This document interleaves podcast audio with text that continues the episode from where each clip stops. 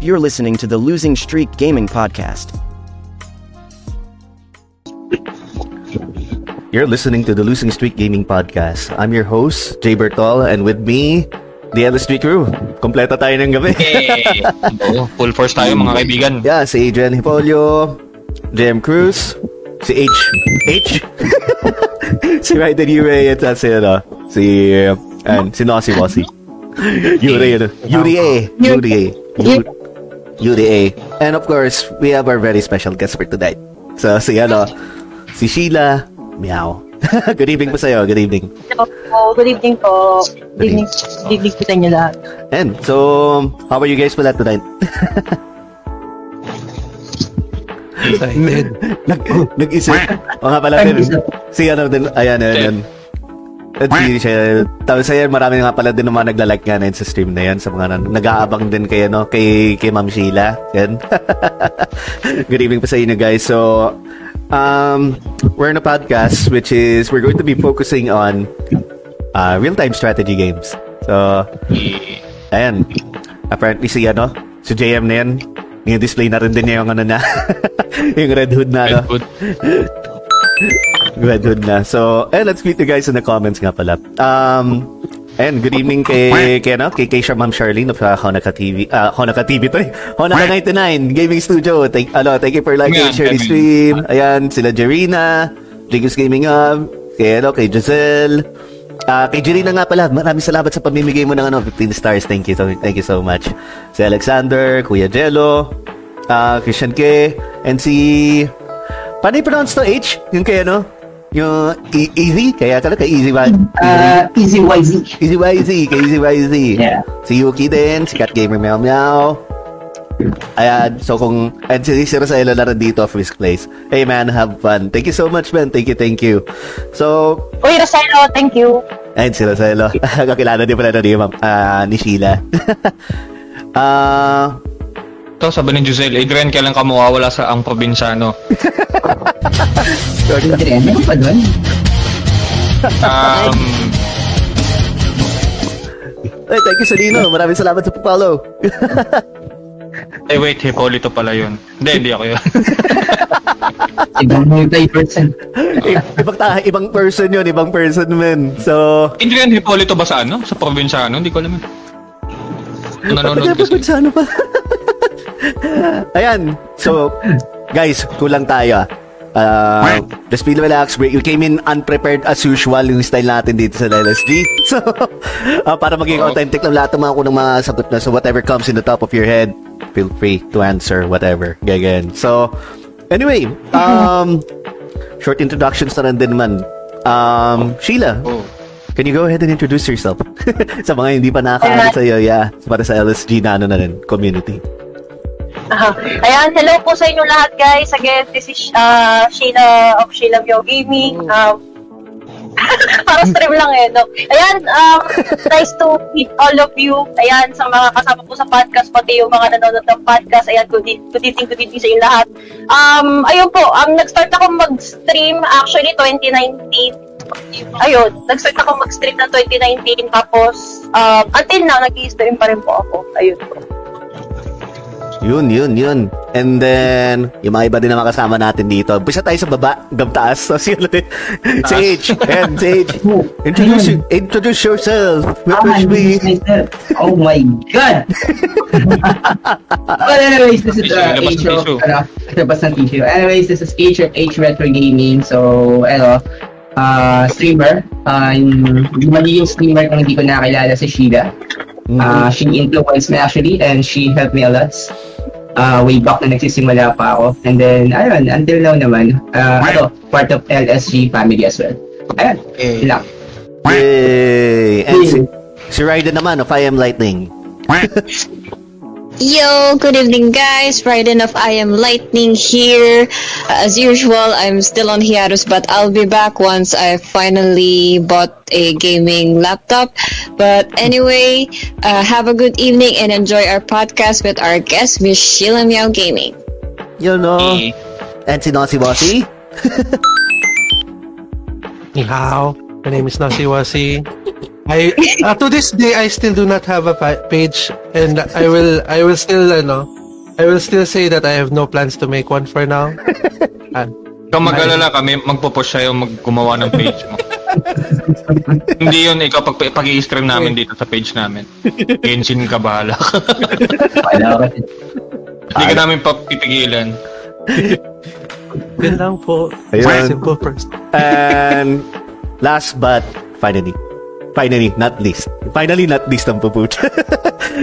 si ano, si JM Cruz of Zero Hour Discussions. Narinig niyo ba? Yes. Yes. good evening, ladies and gentlemen. My name's James Cruz from Zero Hour Discussions. Actually, me, Sheila, and um, Raiden are in the same community, which is a cosplay community. And um, happy to be here. I haven't done anything yet. Almost a month na. Ever since nagsimula bumalik sa opisina. For some reason, pagod ako dagi. Kakalakad. But yeah, we are going to discuss some real-time sh- strategy. Kala ko ba sasabihin na. Mas umayos, umayos. yeah, look- looking forward to the discussion. Wala mo na magmumura. Thank you so much for the invite. Thank you, Jay. That's all. Yes. Thank you.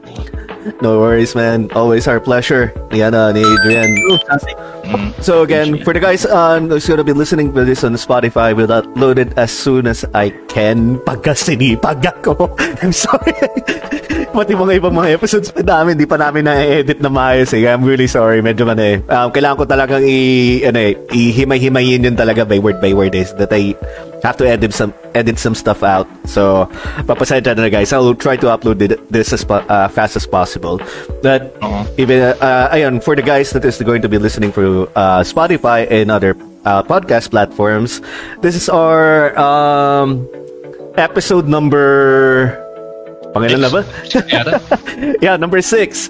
Episode number Number six. And it's going to tackle real uh, real-time strategy games. So, Ah, yeah. Ayan, so we can have um and medyo may may introduction na, na tayo dito sa mga kasama natin mga panel.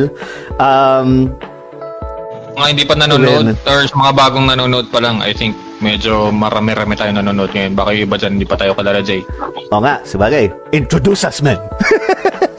Introduce us, putik yan. So, um...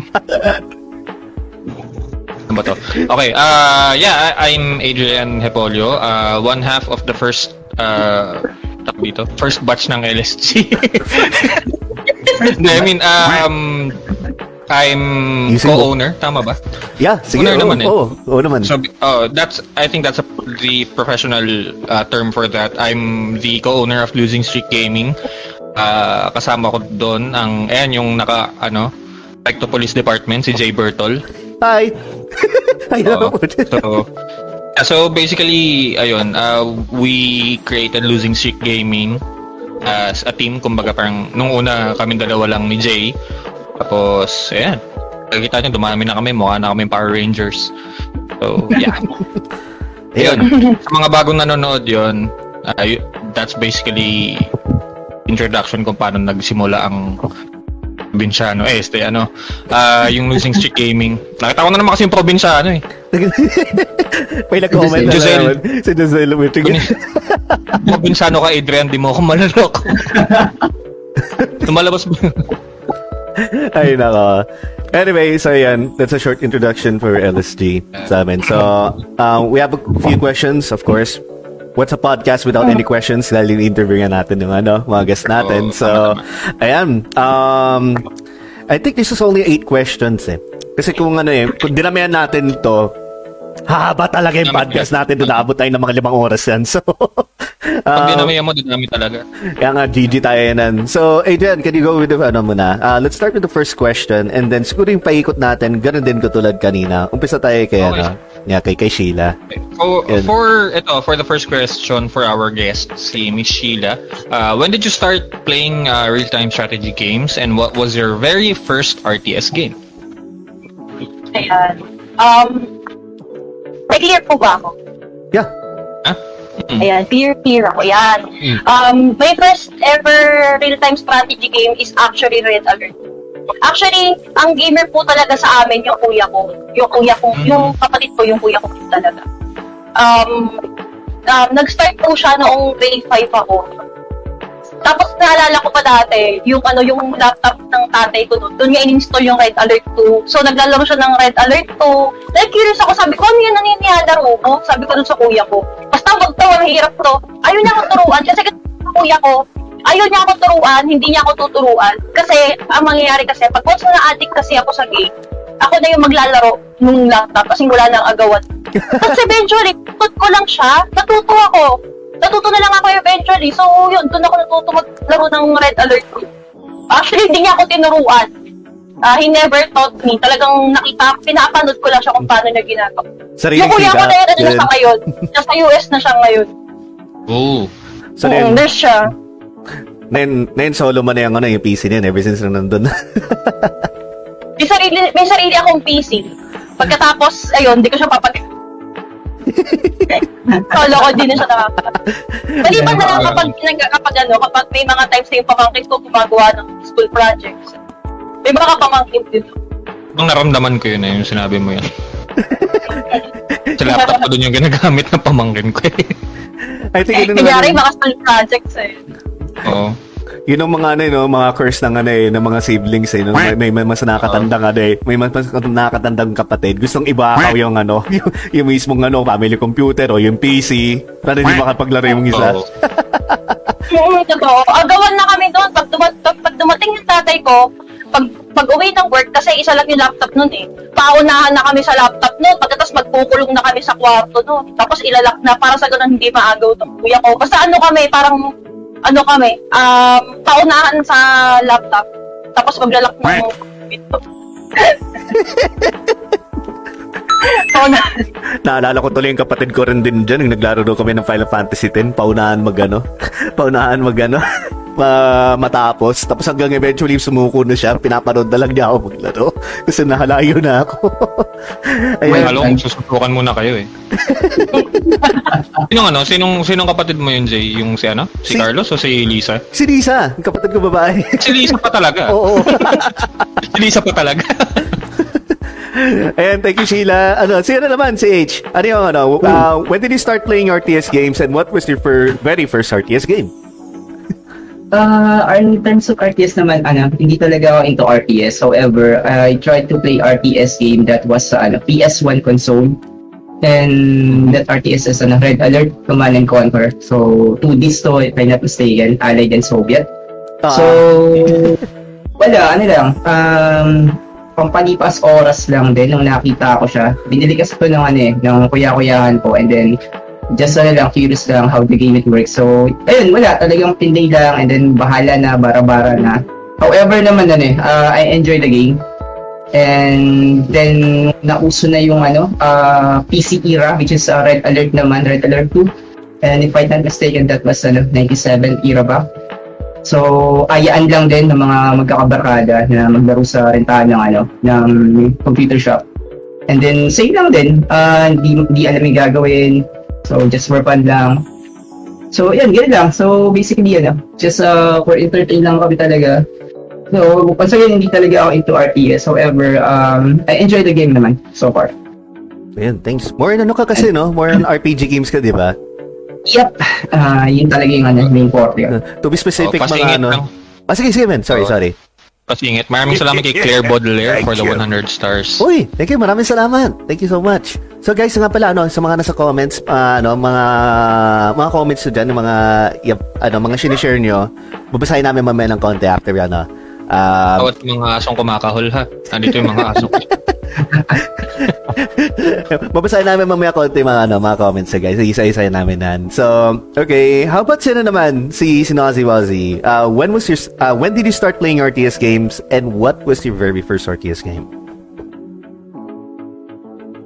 Back when I was a wee child. Ano talaga ganun yung intro? Sige, go, go, go. Go, go, I go, go. go. honestly can't remember between StarCraft 1 and um, Command and Conquer Red Alert, the very first one, Aftermath. Or no, yeah, the very first one and Aftermath.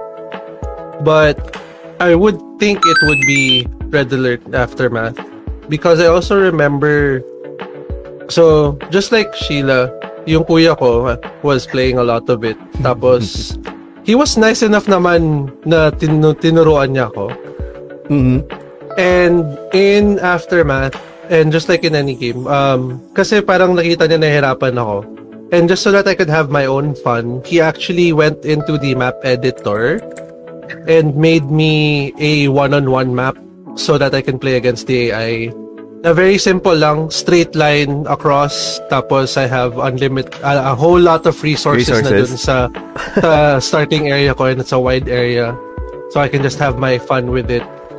And, and I have played every, hindi naman every, almost every, all May sorts of. RTS ever since. I think my childhood just comprised a lot of my childhood elementary composed of me just playing uh RTS Big games. Game Hunter. No, Big Big Game Hunter on StarCraft 1 over and over Oo. again. The Game Hunter is sa StarCraft 1. Kaya pala, hindi kita matalo-talo, men. Would- Alam mo na.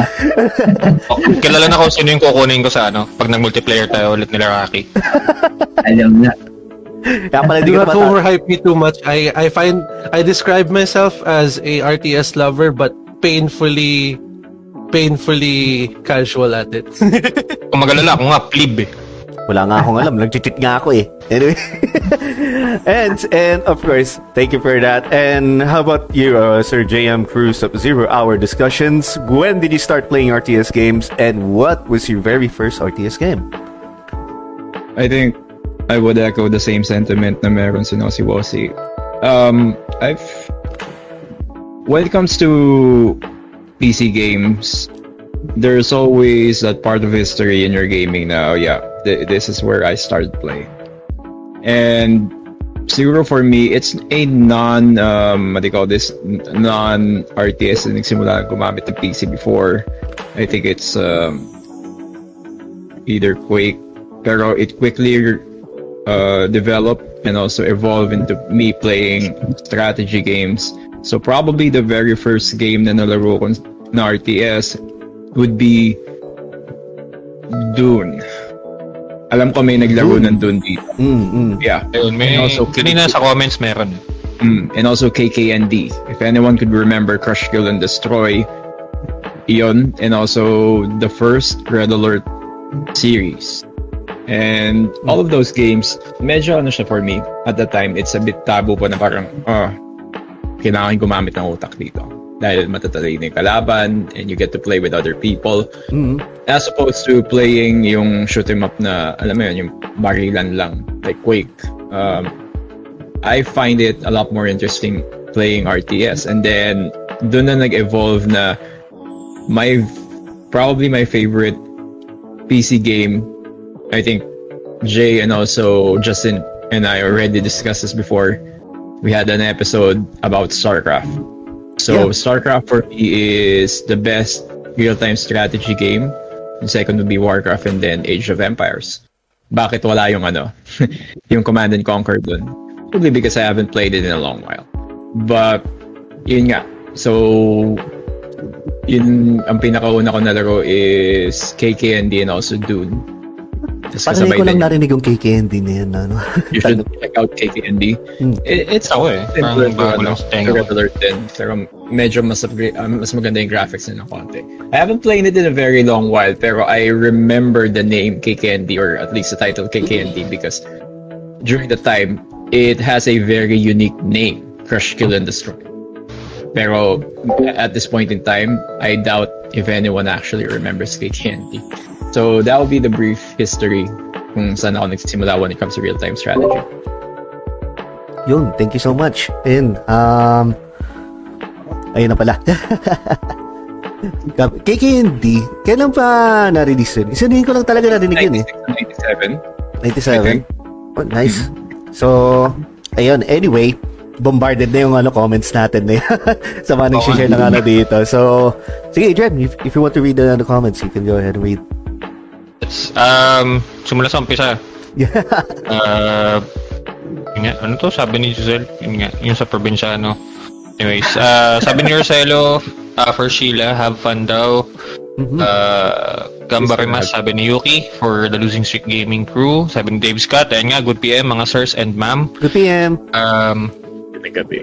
sabi ni Yuki ulit niya sa nakaraang podcast, may ulit ngayong podcast. Yun. Si Giselle, si Giselle bumabanat kay Sheila. Mga pusa ko ulit. Ma- mapusa din sila. Pusa ulit eh. Sabi ni Sheila, ah, ni Giselle kay Sheila, binaliktad mo daw yung uy bala. Okay, ba? Kaya mo na yan. Sabi ni Charlene, Bahala ka dyan. Wala ka dyan. Sabi ni Kim, ah, hello daw kay Sheila, viewer mo ko since nagcast si Sephiroth ng Supernova sa last stream mo. Yun. Um, hmm.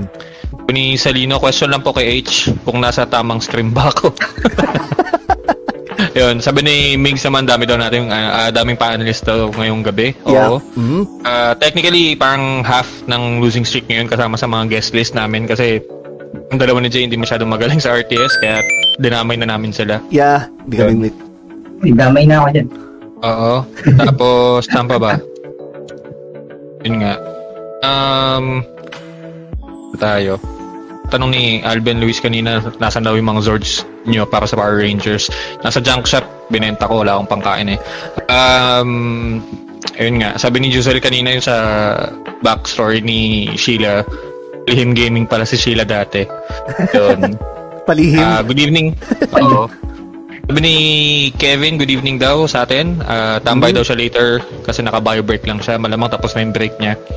Ayan, Ah, si Rosello, ayun, sabi ni Rosello, first RTS niya daw, StarCraft with cheats, then RA2. Yes, madali lang mag-explore and learn on your own. Pareho tayo, Sir Roselo. I finished. StarCraft only with cheats. Hindi ko kaya nang tapusin ng wala. Sabi ni, ano, sabi ni Alexander, anong game ayon? Tama ba? Nag... Oo, oh, tama yung spelling mo eh. Yun. Sabi ni Mix naman sa kanya, first niya daw is yung Dune 2000 sa PS1. oh. Yun, yung na-mention niya, ano, oh, yung kay JM kanina. Ah, hindi. Yun dun na nalaro ko sa 90s na. sa 90s pa. I think it's the same. Yun. Pareho lang. Parang pinort lang niya sa, ano? Pinort lang niya sa PS1 lang yan. PS1. Ah. oo. Hindi ko nalaro yung Oh, 2000. akala ko nga magkaano yun eh. Akala ko yung Doom saka yung Dune isa lang dati. Tapa ko nun eh, so bigay nyo na yung Kaya, comprehension kung mahina pa. Ganda yung dun. Sabi ko parang ba't ganun? Sabi ko ganun, nasa yung baril ko? Ba't hindi ako naka, eh, hindi ako naka first person? maliliit na tao dito? Why do I have ko, ano to? Tanda ko pa yun, nilalaro, pa, nilalaro ko yun sa PC ng mom ko dati sa office nila eh. Way back 97? Hmm, na- late 90s. 95, ganun. Sabi ni AZ Wazy, tama ba? Remember my first laptop Toshiba Windows XP when I first played uh, Silent Hill 1 on PSX then. Ay, tama ba? Sapon, uh, Silent Hill yan, di ba? Yes. Then, mas natatakot ako sa hang actually instead of jump scare. Sesi. Oo. Yun. Tapos, si Dave Mauricio, sabi niya, una akong nakitang RTS 1997, grade 5 ako. Sa panahon na puro SNES gaming ang uso. Mm, yeah. Ah, banghang mga ako nung makakita ako ng Red Alert at Warcraft 2 game sa PC. Hmm. Tambay ako magkapon sa PC shop sa panonood ng Red Alert. DOS pa yan, no? Sabi DOS naman ni, ano, eh. Oo. Sabi ni Christian K, yun nga. May sisingit Yun ako. Yun, tapusin ko lang to. Sabi ni Edgar, first RTS niya daw was Annihilation ng 97, then Red Alert 2. Yun. So, ayun. Sabi ni Giselle, baka may kambing din dito. Huwag niyo patunogin. Patahin ko yan. Oy, tumigil ka dyan. Um, Red Alert, pambansang RTS daw ng mga batang 90, sabi ni Giselle. Pinushelo, StarCraft Party na daw. Di ako magaling, di ako magaling. Oo. Sabi ni Christian K, ah, maganda yun, sobrang addict na addict AirPods ko noon sa, re- ano, Annihilation 97 daw. Ah, pinapanood ko siya nung 6 years old pa ako, pagdating ko 8, doon ko Ah, siya ito- natutunan. Ito pala, sinabi ni Sadi, ano, ni Sadino, yung ano, Oh. anyone who is familiar on the game called KKND, Crossfire, PS1 game siya na parang Red Alert. Ayun, no? Oh, yun, yun nga yun. Yun, nag-agree din si Raymilio Yatbalan, tama ba? Yun. Um, Tapos, Sa PS. oo, yung si. Giselle nagtatampo na kay H, hindi pa rin daw siya top fan. um, ni, ano, Ano ba yan? Sabi pala ni Jama Pajama, si Jama Salazar. Good evening to all, yon. Good evening. Oo. Um, ato, kaya pala malakas sabi ni Rariwaki uh, kay Rosello, um, RTS and FPS are the main genre for PCs daw. Yun. Sabi ni Charlene, matulog na may super antok na ako. Happy streaming. Hashtag support losing streak gaming. Maraming salamat kay Charlene. Thank you. Yun. Sabi ni, tanong ni Rocky, si Kuya JM ba yung nakaisang webcam pa? Yes, yan Yes. si, napa, yan ang napakaganda naming member na si JM Cruz. Yeah. Ganun na lang siya. Ingat. Oo. Ba Sabi ni? Jason. Sabi ni Jason Villaverde, good evening sa lahat ng Pogi. Uh, and also kay ano, kay Sheila Miao Gaming, yun nga. Uh, Sir Emilio, uh, viewer from Sheila Miao Gaming daw, yun. Hey, thank you, thank you. Ito, si Cedric De La Rosa, Dota, Dota, Dota. Celino, um, pinakauna kong RTS is Battle Realms. Mas nauna ko pa siya natutunan kaya sa Red Alert. Rocky naman daw StarCraft kahit bano. Pareho tayo. Pareho tayo nang naman ano. Di ba mas bano pa ako sa inyo, mas una akong pen- namatay nung naglaro tayo eh. Jason, yun nga, yung sa kanya StarCraft first niya na RTS, uh, Windows 98 pa. Sabi ni Easy lurking to your podcast while fixing my stream stuff. Yun, sige, go Yeah. lang. Wala, wala. Easy YZ. Yun. And I think we're done with the comments. Go. Yun, Next question. tayo. Yes. Nice, nice, nice. Dami na ng comments and thank you for your support guys nga pala sa mga na nanonood. So, um, by the way, um, next question. Uh, para kay Sheila na rin ulit. Since medyo mahaba yung ano eh. Dami nating inugutan na tao. So, um, right, question number two. Grabe. um, what got you hooked into RTS games? what got me to RTS games Yeah. is, ayun, um, kasi competitive yung kuya ko eh. Uh, being competitive runs in our family. Kumbaga parang, maski sa pataasan ng grade, competitive kami magkapatid. Hmm. Kung pinakamabilis kumain, competitive kami. So ngayon, naisipan namin this time, oh, pati pagkain. Paramihan ng ano, mga ganon. Interesting. Tapos naisip Pagkatapos ngayon, umabot sa point na tawag nito, yun nga yung sa may games, yung sa may RT, um, sa may RTS games niya. Um, naisipan niyang i-download sa ano yun, naisipan niyang i-download sa laptop ng tatay ko. Pagkatapos, naalala ko pa dati, di ba may mga settings? May settings siya kung Kirami, um, Mhm. total difficulty, mga ganyan. Yeah. Siya inaabot siya ng oras. Kumbaga parang, sige, tara kuya, tapusin natin tong ano, kunyari, 1 versus 4 brutal enemy. Tapos papilisan tayo. Sige pa, ganyan. O, sino matatalo, maghuhugas ng plato, ha? Ganun siya. Oo, ganun siya. Tapos, pagkatapos trash talkan kami, tapos may bayan, bano, no, sabing ganun. Pagkatapos, Trash talk. kasi ganun kami. Oo, trash talkan kami doon. Pagkatapos, sabi niyang ganun, bayan, ano ba yan? Ang bobo mag-control. so, ganun kami doon. So, basically, ako sanay na sanay na ako nakakasave ng trash talk kasi sa amin pa lang, ganun na kami. So, ayun. Kumbaga parang nahupa ko lalo kasi kumbaga parang, ah, ganun pala ha. O, so, ayun. Tapos yung pangalawang reason, yung mga classmates ko naman nung high school, nagulat ako kasi naglalaro din pala sila ng Red Alert. Mm. So ngayon, nagkaroon ako ng circle of friends, puro lalaki. Kaya nga, pinagkakamalan nila ako tomboy daw ako. Pero hindi ko naman i-deny kasi boyish na ako. Alam. Mga kaibigan ko puro mga lalaki. Nothing I tried that. being friends with girls before. Kaso hindi tumagal eh. It, it didn't work kasi hindi kami magkaano ng gusto eh. Yung iba, they like makeup, they like mga actors, yung iba gusto nila, etc. etc. So ngayon, nung bumarkada ako sa mga klase ko lalaki, oh, sila marunong ako alert. Oh, uy, naman pa yung strategy sa pag ganito, sa ganyan. Yung pagpalabas ng chrono commando. Nalaman, Plus, classmate ko na si, ano, si Ton De Leon, saka si, ano, si Cyrus yun. Yun yung name ng mga classmate ko na na high school na, Oh. o talaga, sabay-sabay kami nagpupunta, nagpupunta ng internet shop doon sa school namin. Tapat pa ng ano yun, tapat pa ng school namin yun. Yung iba nagkakaking, ganyan. Yung iba nagkaraan na eh, kanya-kanya game. Pagkatapos, ano, oh, ganito, ganito yung strategy. Uy, ang, ga- ang, ang galing nga, ayos ah. Tapos, meron din ako naging isang friend, babae. Babae ha, take note. Mm. Ang galing niya mag-Soviet. Oh. so, yun. So, kumbaga parang siya lang ang naging kaibigan kong girl. Ayun, siya lang yung naging kaibigan kong girl. Naglalaro din siya, pero Soviet din naman siya. Ang lupit niya mag-defend. Ayun, yun yung pinaka naaalala ko sa kanya. So, ayun, since um, meron akong nakilala sa school na, nung high school days na parehas kaming ng hobby. Sorry, sorry, nagpapak.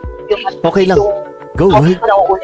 Ayun, so since pare-parehas kami ng mga classmate ko, may mga naging circle of friends ako ng mga classmate ko sa school na pare-parehas kami mahilig sa RTS. Ayun, I, I became competitive kasi magagaling din sila. So kailangan, I need to step up the game. Ay, kailangan ko ring sumabay sa kanila. Mm. So, ayun. So yun ang drive mo Kaya yun pa pala- lang, no? Yung ah, ah, kayo pa lang ng gano'n. kuya Yung pala. kuya pa lang pala niya, no? Which is, it starts at home Yeah, talaga. pa. Tanong ko lang kay Sheila, ilang years yung gap niyo ng kuya mo? Oo nga, oo nga. Ilang years ang gap niya? 11 years. Layo. Oh, layo. Okay, okay, okay. layo, layo. Pangkalala ko sa'yo si Justin.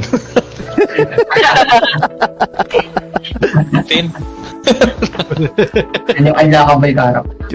Eh, sabi dito ni Jason sa comments, oh, key of reporting. Put.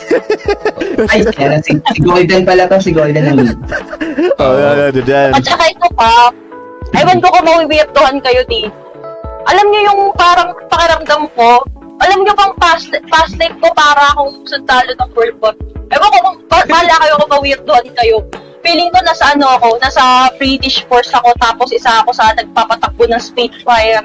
Parang meron akong ano eh, parang alam ko, parang meron akong memory doon. Kaya siguro is pa sa re- reason ko kung ba't ako nahilig sa Red Alert 2, ba't ako naging fanatic ng Spitfire, ba't ako naging fanatic ng F-22, yung Raptor ngayon. Kasi yung mga planes, kumaga parang, I've, I've been here. I think I've, I've, I've breathed the plane once. Parang ganun. Ayun, isa pa sa mga ano, siya daw akong fanatic sa, Ano, feeling mo na ano ka, naisekay ka dito sa Pilipinas. parang, parang ganun. Parang Ako ganun. na lang din magsasabi, sa- ako na lang magsasabi kay Sheila, condolence. Kung ano siya, Sorry. dito. At ang pwedeng iisi kay sa Pinas pa. Na lang. Hindi okay na. Panalo ang aling forces sa World War II. so, sacrifice well fought, di ba? So, ganun. Basta ewan ko kung, I, I don't know if you guys have that. Tapos ito pa, parang, yung mga nakikilala kong mga kaibigan ko, they also have fascination sa planes, they also have fascination sa Yamato, yung isa fascinated sa Yamato, yung isa fascinated sa mga Raptor, sa Spitfire, fascinated, yung isa fascinated sa Tiger Tank. Sabi ko, bakit ganun? Parang may mga common sa mga hindi kilala ko. Hindi kaya pare-pares time na resurrect nung World War. kami ni ano, So, kami, ano mo may possibility, di ba? Balin nyo kayo kung gusto kayo, mga magkakasigpin tayo before. Who Mama- knows, di ba? mamakalaban din tayo, ewan ko. Malakas kutob ko, ano? Malakas ko, isa ako sa mga unang nabiktima nung time na yun. kami ni ano, kami ni Justin, ano, may, na nahihilig kami na anything related war eh. Kasi alam, medyo mahilig ako, ano, medyo, medyo ano nga lang ako, mahina lang ako sa RTS. Ay, alam niya, alam niya Justin yan, ano, anything related to guns, to military tactics, or even movies ng about war, mahilig kami nito ni, ano, ni, ni, ano, ni Nasi Wasi. Napaisip ako kanina eh. Kasi kung inisip ko yung concept ng reincarnation tapos na-reincarnate siya sa Pilipinas, ibig sabihin matinding war crime yung nagawa niya ng World War II. Na yun. Sa Pilipinas, ka sa napunta eh. Sigurado ka ba na sa ally side ka ng World War II? Oo, oo, sa tingin ko nasa allied, nasa al- allied side ako. Kasi ganun na ganun ako kagalit sa Access eh. Pero yung cosplay ng na na, Soviet, isipin eh. mo, nag... Hindi, the reason why nag-Soviet ako is pinaka-cosplay sa akin ng mga kaibigan kong classmate ko na, Uy, Sheila, magdatasya ka. Mga classmate ko, they, they were the ones who brought that up to me because my favorite talaga is si Tanya talaga. Ito, ito na, Sheila, kasi may guns to, tapos gawa ka ng baril. Eh, Ayun na pala yun, yung ano, yung, yung sa cosplay mo nga, gigamit namin dito Yeah. doon sa promotional banner. At si HK I, I don't nagbitbit ng know why, baril. pero ayun. Sabihin nyo na weirdo ako, pero ayun. We're not judging anyone here. We're not judging. No, we're not, we're not, we're not. Magalala, may kanya-kanya kaming kawildoan din dito. Actually, ano yun, That's actually uh, interesting talaga. Oh, it is interesting. Napunta tayo sa re- ano topic ng reincarnation eh. Ah, wala. So, mukhang, mukhang mali ka ng country binaksan. Oo nga eh, kaya Pinas. Well, matindi kasalanan natin kasi lahat tayo na isekay dito. And si, ano naman, thank you Sheila. Si ano naman, si, Ah, si Nosy Mossy naman. So, what got you hooked? What, hooked them? Pucha, what got you hooked into RTS games? Hooked. ano? EJ, kaya mo yan. Teka, nandiyan eh. Ay, what got me hacked into Bejo games?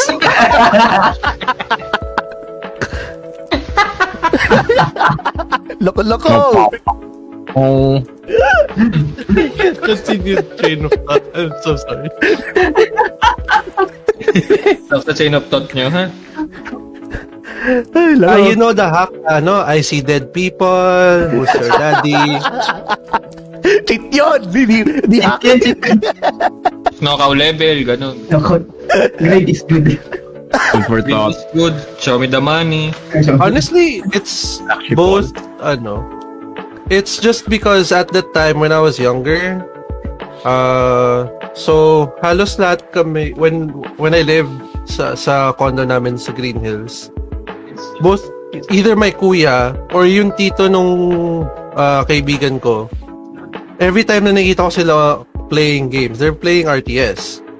So, si kuya either nag, naglalaro ng Aftermath or StarCraft 1. Mhm. Si Tito was playing Total Annihilation. Mm. So, eh syempre, since, eh, ano, yung TA, I never played it. We just watched. Me and my friend literally just watched him for hours playing it.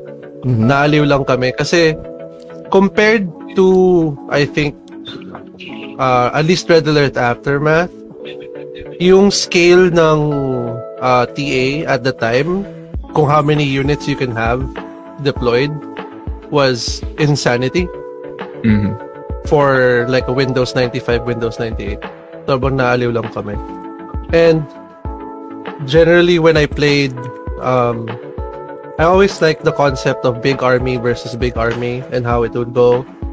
So that's what really got me into playing RTS. Then, before the, well, you know, I started, I don't, it's just, yun lang yung main, ano eh, main influence ko, even with previous games, even with, like, um, kaya nga the second, my second genre after RTS is RPG is because I always like games that make me think. Yung pinapag-isipan mo yung ano eh, yung every move mo. Mhm, mhm. And eh, the learning curve behind it is what ano eh, is what interests me the most. Ah, yung you're more of a thinking man then. Ganon. Oo. Hmm. Kasi, uh, alam mo yung how, how, I like how methodically thinking how everything goes to- together. Mm, mm, mm, You know, mm. you have to do this to do that. And, and Mhm. I never liked, ano eh, when, oddly enough, I never liked simple games when I was a kid. Mhm. Yan, yan, yan yung kawi- kawirduhan ko eh. Kasi, we also had the PS1. Tapos, ano, yung pinapanood ko si Kuya maglaro ng mga PS1 games, di ako masyado natutuwa. like, sa, with some of them, uh, hindi naman lahat. I mean, I like watching him play. I like watching him playing uh, ano, FF7. Because that was pretty interesting. Kasi hindi ko maintindihan at that time yung mga purpose ng mga materia. So I was just like, he just keeps changing all these multiple colored balls. and he gets stronger. Adrian, do not take that out of context. I know it's me. I will and you can't stop me. Ay, nako. really, dito. Okay. Hindi ko na yung mention. Sige lang, go. ayun lang. I mean, that's and that's what keeps me hooked every time na ano. I would- like you know how for you guys, for any gamer, you guys have your comfort game or you know how Yeah, exactly. when you yung parang you have a itch, you have a gaming itch na may hinahanap kang laro. Ah, ah, ah. For me, every so often, it's like, kahit hindi ko na siya nilalaro that much, it's finding an RTS game to play again. Kaya ako binili, di ba, I told you guys, I bought uh, Warcraft 2 and Yeah. Warcraft 1 Mm. Is because nag-flashback yun sa utak ko ay na nilaro ko yun nung bata ko. It's like, I wanna play it now. Ah. so binili, eh, nakita ko sa GOG na ano siya. Ah, ito yung binili mo sa GOG, di ba? Yung ano? Yeah. Yung 1 and 2. Okay. Mm. So, I, I, and then dun ko na-realize na, oh my god, the, the controls are so archaic. But it's good fun. It's still good fun. It's more than two decades, ano, two decades older. more than No. pa nga, more than, yeah. Yeah, so my gaming itch is always RTS. Like, I, you know, we play a whole bunch of games. Mhm. But when that itch comes talaga, it's RTS na palagi kong binabalikan. Man, thank you, thank you. Thank you for sharing that. And sa H naman, alam kong hindi mo talaga forte ang RTS game. So, Yeah. pero still, what what piqued your interest into ano, into even giving RTS games a try? Kumbaga. Ah, siguro ano, ah, way back then, um, kami mga magkakabarkada, ah, ito yung era talaga ng ano eh, ah, rentahan ng PlayStation.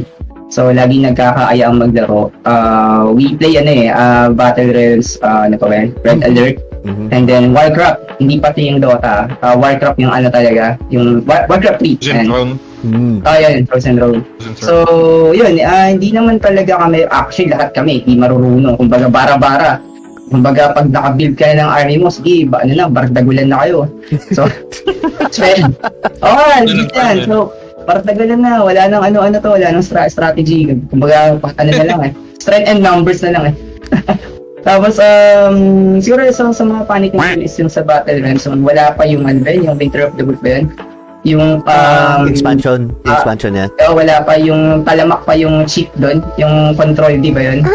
yung yung un- ba yun? o yung unlimited Ito na yung control D. o yung unlimited na yin yang dun sa mga brothers dun sa ano. Sa unlimited Control yung, din. yung, yung control D, yung sasabog na lang yung base mo nang wala namang ma-atake, basta ma-explore lang yung ano mo, base mo. So, ganun kami ka, ano, kasara ulo that time na pa, pinagtutulungan lang lagi kami. Wala. Power tripping nga lang talaga eh. Grabe, Pero, naalala ko ah, yun. Naalala ko yun mag, ano, paunahan gumawa ng koril tapos ita teleport dun sa gitna Ah. ng base. Tapos ano, ikokontrol, ikokontrol din lahat ng mga tore. Gagawa ka ng Ronin, no? tapos lagyan mo ng ano, ability, atake mo sa tubig. Yan. And then,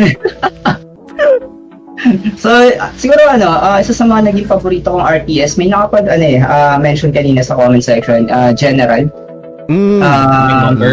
Oo, um, isa sa mga naging ah, favorite ko din is yung ano yung mga hacker. So, if you build parang more than a hundred hackers, Oo. kumbaga yung Unlimani. Antimani, grabe. Tapos, ang unit mo na lang ata doon, yung Overlord. Gumawa ka lang ng isang batalyon nun, pwede mo nang pagtrapan yung kalaban mo. So, ano pala Yan, ano, ah, dun? ano palang faction yung ano, yung merong hackers dun? Sorry, di ko, nakalimutan ko na eh. Ayun, ano lang, um, China. Yan, and, ano, China yan, China. So, Ah, China, unlimited, tama, ano, tama, talaga. tama. Mm, tama. Unlimited, ayun, unlimited gold na talaga yan kapag nag-build ka ng ano nun, sobrang dami. Yung tipong bibigay na lang yung PC mo and if I'm not mistaken that time hindi pa ganun ano ka natawag hindi pa ganun kaganda ang mga PC nun and if you build uh, hundreds or thousand talagang yung PC mo susuko na sa sobrang Ah, yeah, legit yan. So, na-experience ko yan. Nung, ano, gumawa ako ng isang battalion talaga. And then yung pag ginagalaw ko yung mouse ko, talagang halos wala na. Oh, ang lakas pa naman sa resources ng ano, di ba, ng generals. Exactly, Oo. sobra, sobra. So, yun, yun talaga yung isa sa mga naging ano, favorite na RTS ko. And then, so far ngayon, wala akong masyadong nalalarong RTS. So, yun. Okay. Ano kasi, RTS mo nagiging ano eh, RST. Joke lang, RST. joke. Yung RST. Sorry guys, inside joke yan, inside joke. Inside Wala yun, joke. inside joke dun. okay. And si ano naman, si JM naman ulit, the, is ano, of Zero Hour Discussions. What got you hooked into RTS games? I think the the main concept of what got me hooked into playing real time strategy is it wasn't the game itself or it didn't start there. I think back in the time around the 90s kasi nauso to I, I think all of us know na parang umuuso yung ano yung nagka-cutting classes ka because you guys want to play games and Mhm. nung pa high school na kami nito I was studying in somewhere in Katipunan before and paikot ang mga computeran sa Katipunan. Mhm. Do, nakakatawa nun, lahat kami honor students and then kami nagka-cutting before. So, nag- naglalaro kami ng, yeah, yun nga, um, StarCraft 1, naglalaro kami ng Red Alert, tapos biglang nag-aakit na pastahan na tayo, ganito. Kapag katalo ka, susumbong kita sa teacher, stuff like that. So, yun yung time na talagang na-addict ako. Pero when we talk about something within a game that actually made me love the artist genre, it would be parehas kami ni ano, ni Justin, ni, ni, Was- ni Wasi Wasi. I like games that make you think and also give you a challenge, not just through AI, but also to other uh, with other people, joining the game, and a big army concept. So, doon natin malalaman kung sino talagang kaya mo ba talaga tong challenge na to. Because any people can actually play a um let's say a real time uh, no no no um a first person shooter and then magaling ka doon. Mm-mm. You cannot equate any talent na meron ka when it comes to real time I'm sorry real time on real time um, first person shooting Mm. like Counter Strike Quake Doom when you play an FPS game or any other of the matter pero minsan kapag magaling ka sa RPG magaling ka din sa RTS yun yung napansin ko Mm-mm. Um, also, since paborito ko ang StarCraft, I think Jay and also um Justin knows this up. I enjoy not just the cinematics and cinematics pangalawa lang yun, kundi yung how they craft the story in StarCraft. Yeah, and yung also- lore niya, ganda. And also, even in Red Alert, Red Alert 1, sobrang simple ng laro.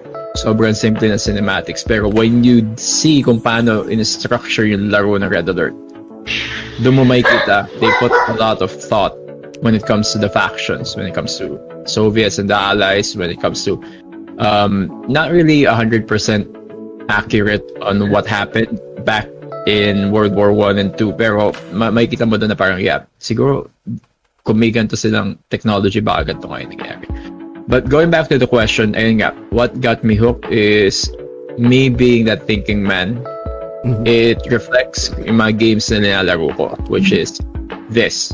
Uh, this genre and also when it comes to console games, Silent Hill 2, to be exact. Pamadali na yung Silent Hill 2. Sabihin ko to sa inyo.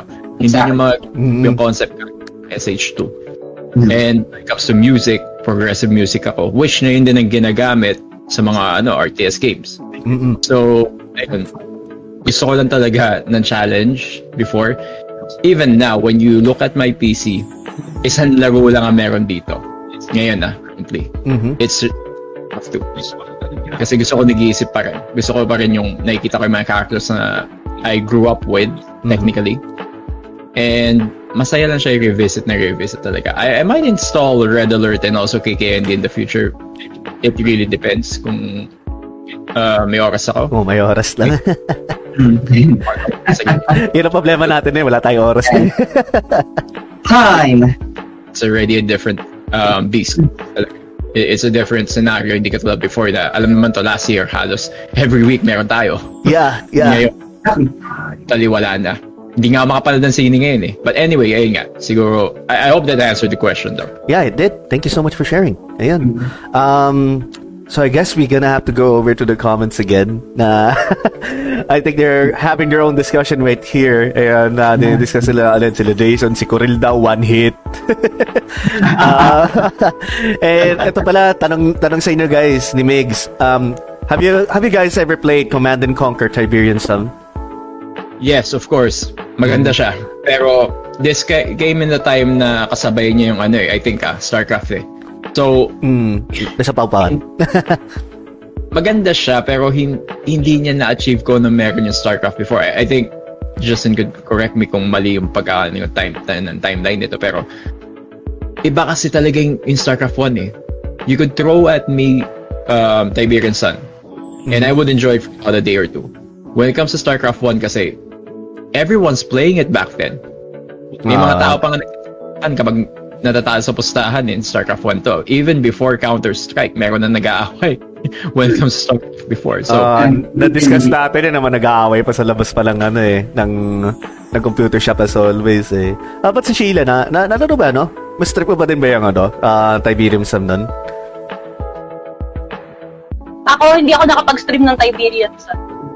Ay, hindi, hindi. May nagbigay sa akin ng, may nagbigay sa akin ng game. Actually, sa mga viewers ko, binigyan niya ako ng complete package ng CNC games. Uy, nice. Sa Kasi ako Tiberian sa, yeah, sa Origin. Sa Origin Hindi din, di ko ba? pa nga nalaro. Yeah, never ko nalaro ang Tiberian. Pero I have the game. I have the game with me. ay, gusto ko pa naman yung Tiberium Sun na yun. Pati yung ano, yung 3D na rin din siya. Ito si Nosy, alam ko naglaro siya eh. I've I've played every single CNC. Uh, from so from the very first one until four. Hmm, okay. Hindi ko na nalaro So- yung 4. Yung 4 gets weird and I think if JM is aware or if JM knows it, it kind of it actually kind of looks like it kind of reminds me of StarCraft in a sense is because sa 4 in-invade na tayo ng aliens really? and Parang gusto ko na yeah. tuloy, ah. and the flag the the biggest uh, the biggest unit that the alien force has is literally called a planetary assault carrier and guess what its attack is jm carrier has arrived it literally is a carrier Carrier has arrived. Si ano? Si, si H. Nalaro mo ba yung Tiberian Sums? Tiberian Sums Ah, series? hindi, hindi ko na, never been tried to play that. I, I see. Okay, no worries. Ay, Adrian, di ba like yung ano? Ano yan? Sorry? Planetary Assault Carrier sa screen. Ah. What? Ah, ganun. What? Kasi sa Tiberium Wars, Ah, uh, yeah. yung meron lang planetary assault carrier sa screen. Yung parang malaking-malaking parang Scorpio na naglalabas Oo. ng mukhang interceptor ng carrier. Ah, yun. Ay, I yun, think, yun. yun, yun, yun, yun, naka yun. Ay, Mukha siyang ganun, pero wala siyang Scorpion. Ayun. Saka Tiberian Sun, I think what makes it different kasi alam ko ano siya eh. So, accord, if I remember right, I was watching a video about this. Kasi yung CNC took two different routes. Mm. So, you have Red Alert ah, ah, ah. And then you have command, uh, just just Command and Conquer. And there are actually three routes yun eh. Tatlo yun actually. So you have Red Alert, then you have Tiberium, Tiberium Wars, and then you have the Generals. So Ay, tatlong oo, timelines tama. yun eh. Oo nga pala. Yung generals din pala, no? Interesting. Oo nga, no? ano, di ba yun sa Tiberian Sun yung minodify nila yung factions from Allies and Soviets to GDI and not Yeah. Yeah, yeah, yeah, Yeah. yeah. yeah. Ang Tiberium Yes, Sun, if exactly. I'm not mistaken, is the timeline kung nanalo si Yuri. Ay, seriously? Y- yun ang Yes. timeline nun? Pag nanalo si Yuri? Yun ang doon mag-aalis. ang nod, ang nod is basically what Yuri's faction became afterwards. Tapos GDI yung allies. sobrang superior na nod dito. Oh God, si AR na naman. Nagpaulan ng ano, ng Ay! maraming stars. Yung, yung malbot, oh, nag-error na naman. Nag-error na naman si AR. Thank you so much. Maraming salamat sa ano. sa paulan mong stars, sir. Maraming salamat. So- Sorry. Pero actually, when you think about it though, other than General Sata, in both Red Alert and in Tiberium, in the Tiberium series, Thank you. I think Sheila and JM can agree that the ally side is Thank always inferior compared to the ano, sobrang technolo- technologically inferior yung good guys. Thank you. For some reason. Yeah. Even ano, when you compare Tanya Where? sa ano, ge- in general in Command and Conquer, laging lagpak yung good guys talaga. Laging lamang ang ano, ang bad guys dun. Thank you. Soviet and all. Kasi naalala ko sa Aftermath, Thank you. sa very first, uh, sa Red Alert 1, yung tanks, ang pangalan ng mga tanks you. doon are very simple eh. They're called light, medium, and heavy tanks. Yun. Yung allies only had light and medium tanks. Tapos the Soviet had heavy and mammoth tanks. And it's like, how's that fair? I mean yung Mammoth tank itself, di ba? Pwede siyang tumira both air and also land, which Oh. nawala yung so in light. But yeah, that was, Ganun yun. medyo ano eh. Medyo ano eh, parang may purpose talaga yung uh, may may purpose talaga yung developers. Westwood, I believe, was the original developers of ano. Yes. They were really Sure. trying to push the Oh, yeah. agenda of making like the Soviets win and see what the timeline would be. Eventually, binili ng EA yun. Ayun, Hmm. the birth of generals. Never, ko- Ano na. never played.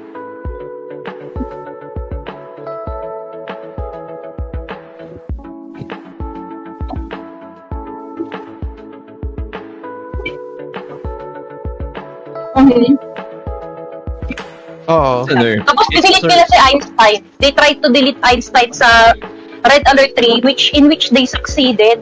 'Di ba yung mga Soviets? Pagkatapos dahil sa ginawa nila due, due to that consequence, nagkaroon ng Empire of the Rising.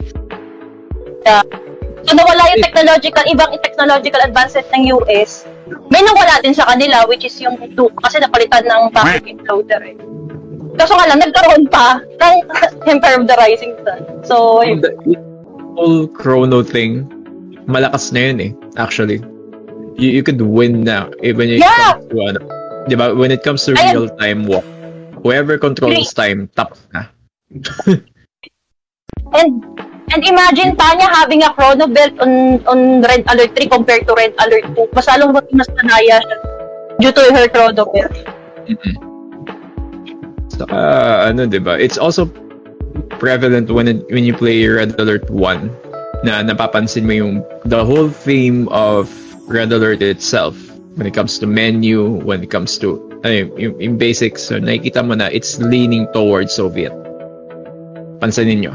Oo. If you pull up yung design ng ano, ng Red Alert, talagang y- yung yeah, Mhm. uh out niya. More Soviet um, dating. Sure kayo? Sa, sa Red Alert 3, Soviet? Parang hindi eh. It I- I was I the can highlight say, of Japan kasi- talaga eh. Ang lakas ng Japan eh. Ako pa na palay pero ang lakas ng Japan. Ang lakas ng Empire of the Rising. Japan sa alay. Ang sarap niya ipang rush. Napakasarap niya ipang rush.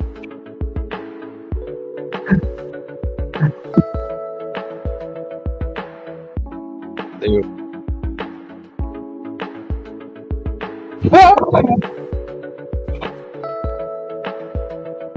Ah.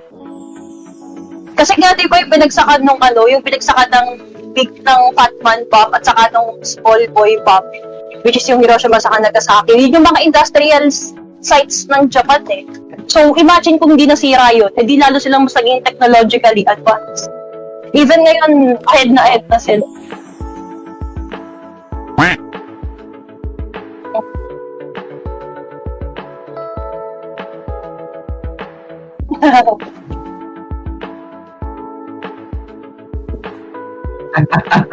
Oo nga, ang dami na nga nila. Oo nga, oo nga, oo nga. Grabe. Ayun, wala daw akong mic. Sorry. Hindi ko na ano nalagay. Ayun na pala. Anyway, um, ayun, Adrian, ikaw naman magtanong. Next question na tayo. Um, like, ano ba yung next question natin? Ah, yan. So, tapos na tayo sa who inspired you to play, no? Yeah, yeah. Um, so, bago ko tanong yan, um, since real-time strategy naman to, uh, are you familiar dun sa Ogre Battle? PS1? um, O sa SNES? ako hindi. Na, na, na, Ah. hindi ako familiar. Hindi eh. Hindi rin ako familiar. Under Battle. My Yun na. PS1 First time era na was very, very limited. Ah, ayun eh. Um, alam niyo yung Tactics Ogre, di ba? Yeah. Siguro naman alam Ah, niyo yung yeah. Yeah. Yung ba yun? Uh, yeah, pagkatapos ng ang Ogre Battle, medyo nag-flop yung ano, yung uh, Ogre Battle, nilabas na yung Tactics Ogre. So yun. Uh, basically, same developers din yung gumawa nun. Sa Atlas din yun eh. So, I think considered siyang real-time strategy kung nakita niyo yung gameplay niya. When minsan age, ako nang sabi sa'yo, matuwa ka. Alam na yung Yeah. Ogre Battle 64. Mm, yes. But, ayun. Um, ito, uh, which RTS game is your favorite and why? Yan, yung mga tanong beauty contest. Mabit tanungan beauty contest. Let's start with ano, with Oo. Sheila again. Yeah. Ano po ulit yung question? Um, ano to? Uh, which uh, real-time strategy game is your favorite and why? Um, of course, yung strategy na pinaka-favorite ko, yung strategy na makakaya ko memory stick, which is yung Red Alert. Ayun.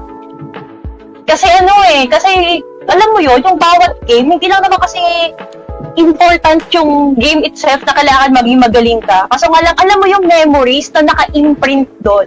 Pag nakita mo yung game na to, oh, MG, ito yung mga time na naalala ko nun, yung mga time na noodles, oh, na, naglalaro kami ng Red Alert to noon, tapos noodles lang yung pagkain namin. Ah. How simple life it is. Yun yung mga time na after nun, manonood kami ng bubble gang. Ah. Mga ganun, alam mo yung napaka-plain pa ng buhay. Kumbaga parang, you could have never asked for anything but to play Red Alert kasama yung kuya mo pa that time. Kasi wala na matagal, matagal nang Idagdag wala ko sa din pala Pilipinas. Idagdag ko din pala dyan pag naglalaro ka sa labas yung ano pa, yung uso dati yung limang pisong burger ng ano burger machine nun. Pagkala. Ah, Bulilit burger. Bulilit burger. Yung bulilit burger na 12 pesos na ngayon. Pero mura pa din yun, technically. how, how simple life is before, di ba? Mag-okay na tayo sa ganun. Mm. Okay na okay tayo na sa ganun na dati. And, Oy. ayun. And si ano naman, si sino kasi? Na, nakano siya. Lagi na, lagi na. Nakamute pala. I was still chewing. Nag-iisip yan eh. Nag-iisip yan, nag-iisip. No, uh, it's it's very simple, and I think Jay, would me and Jay would have the same answer. Mm. It's StarCraft One. It is.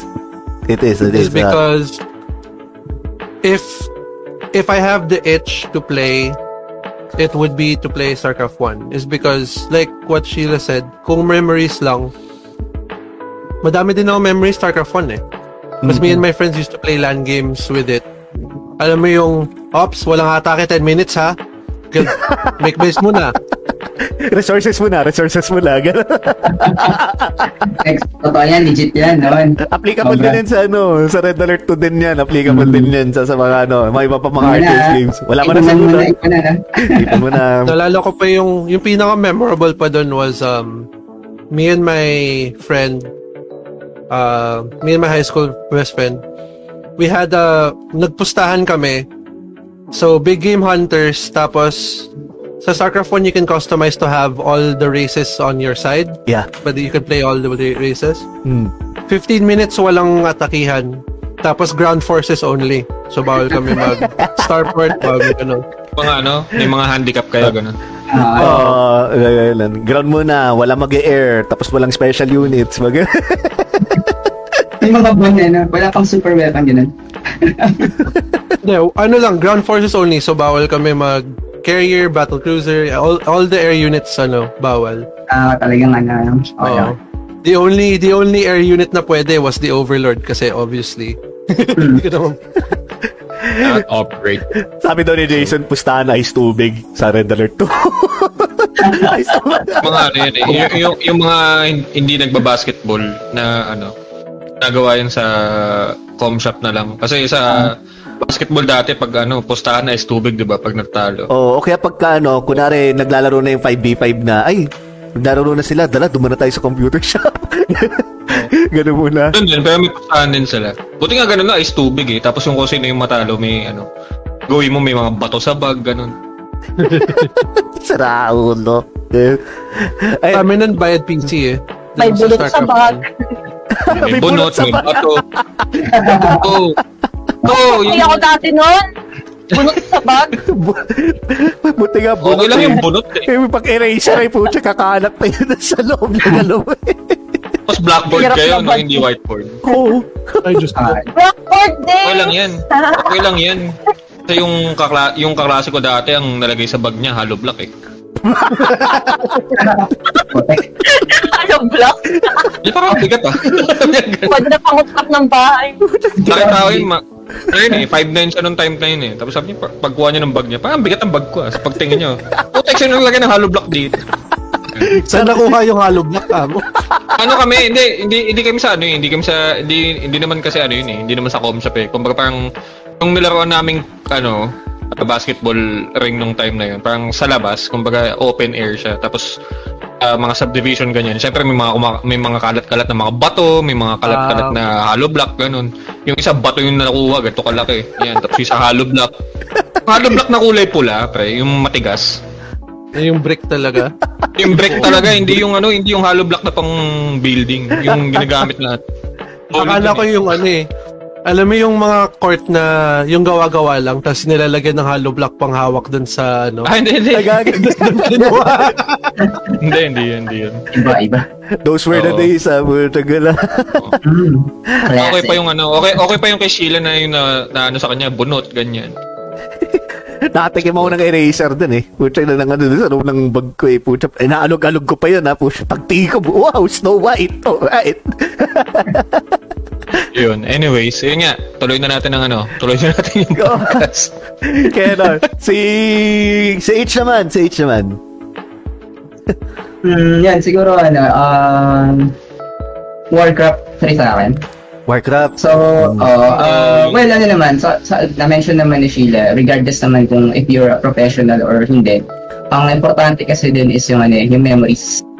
Diba? Ah. Yung memories mo with your friends, uh, after yung maglaro, puro kayo kwentuhan, um, ano yung binabalikan niyo yung mga nangyari habang naglalaro kayo sa, ano, sa computer shop na ganito, ganyan, minsan, pa, ano ba, payabangan pa kayo.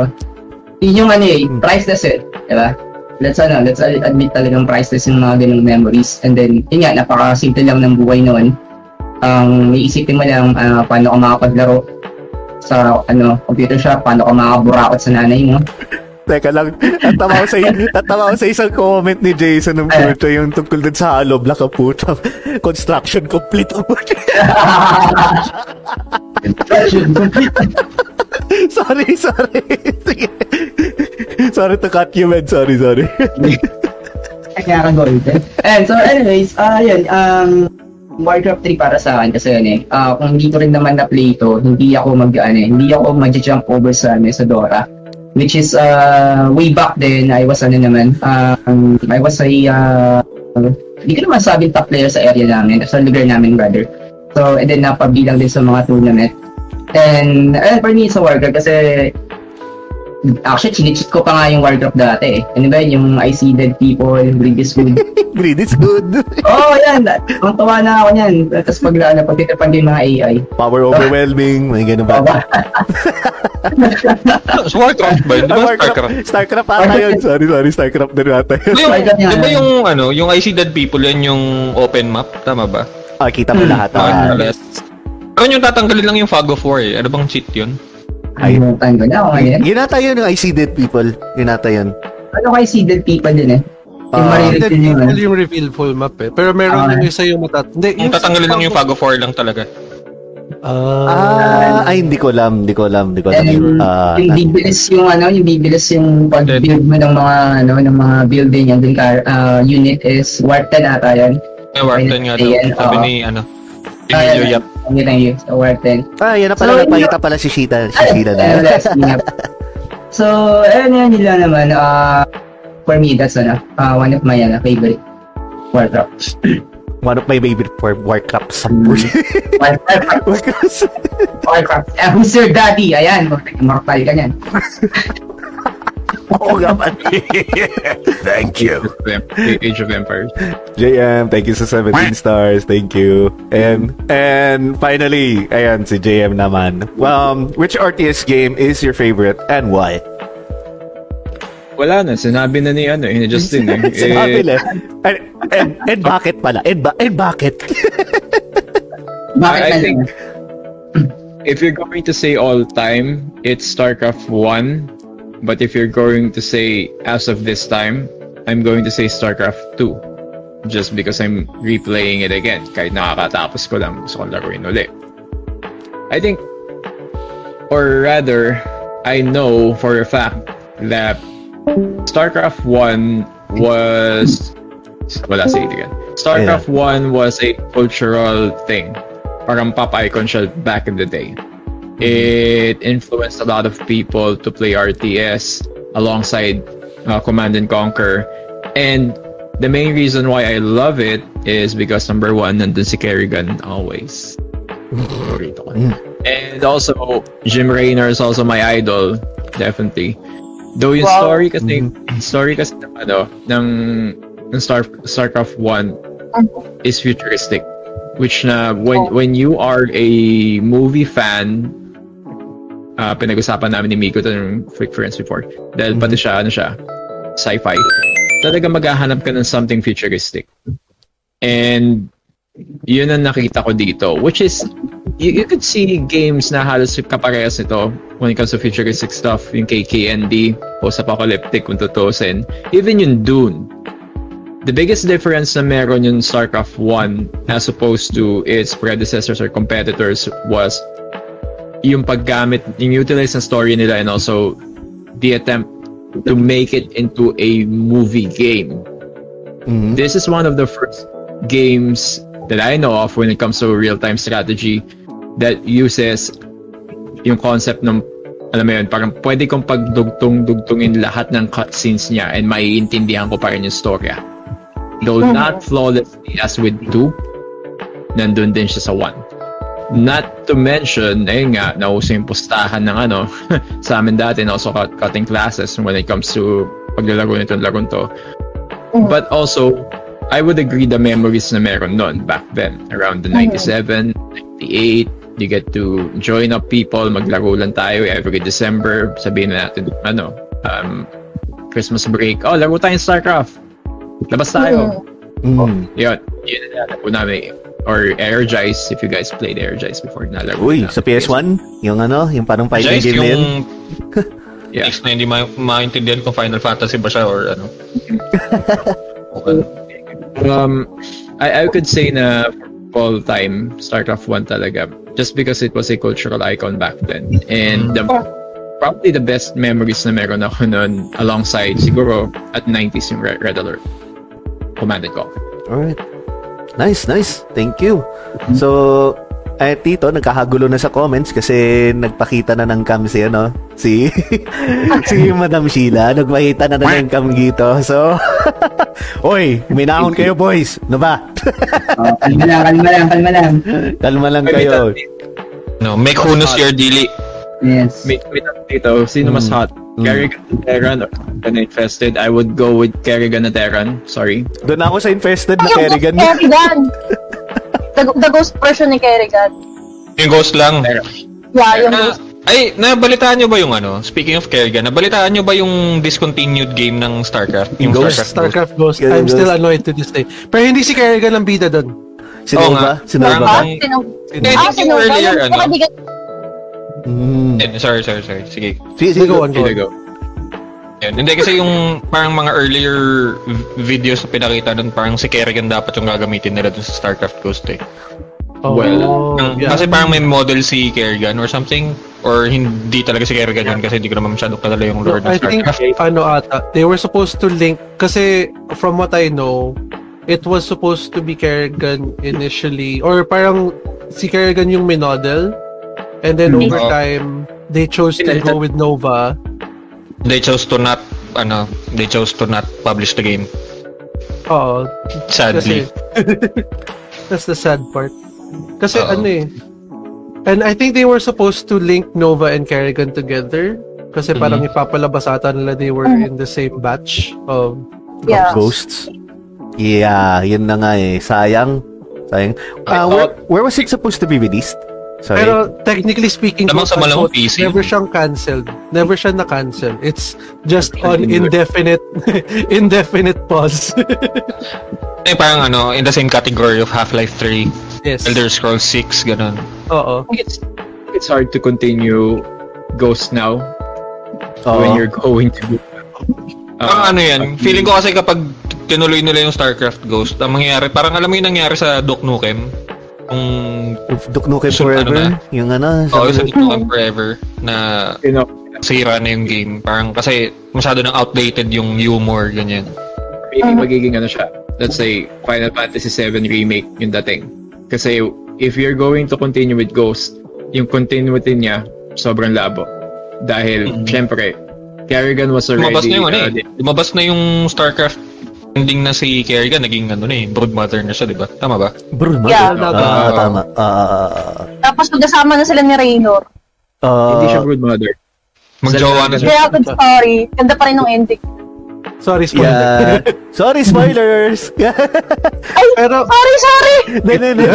Sa mga... Wala na rin. Okay lang ko ending yun eh. Hindi, hindi, sorry, sorry. Hindi, sorry, sorry sa mga guys na mga spoil namin na yun. Spoiler cast na to, kung ganun.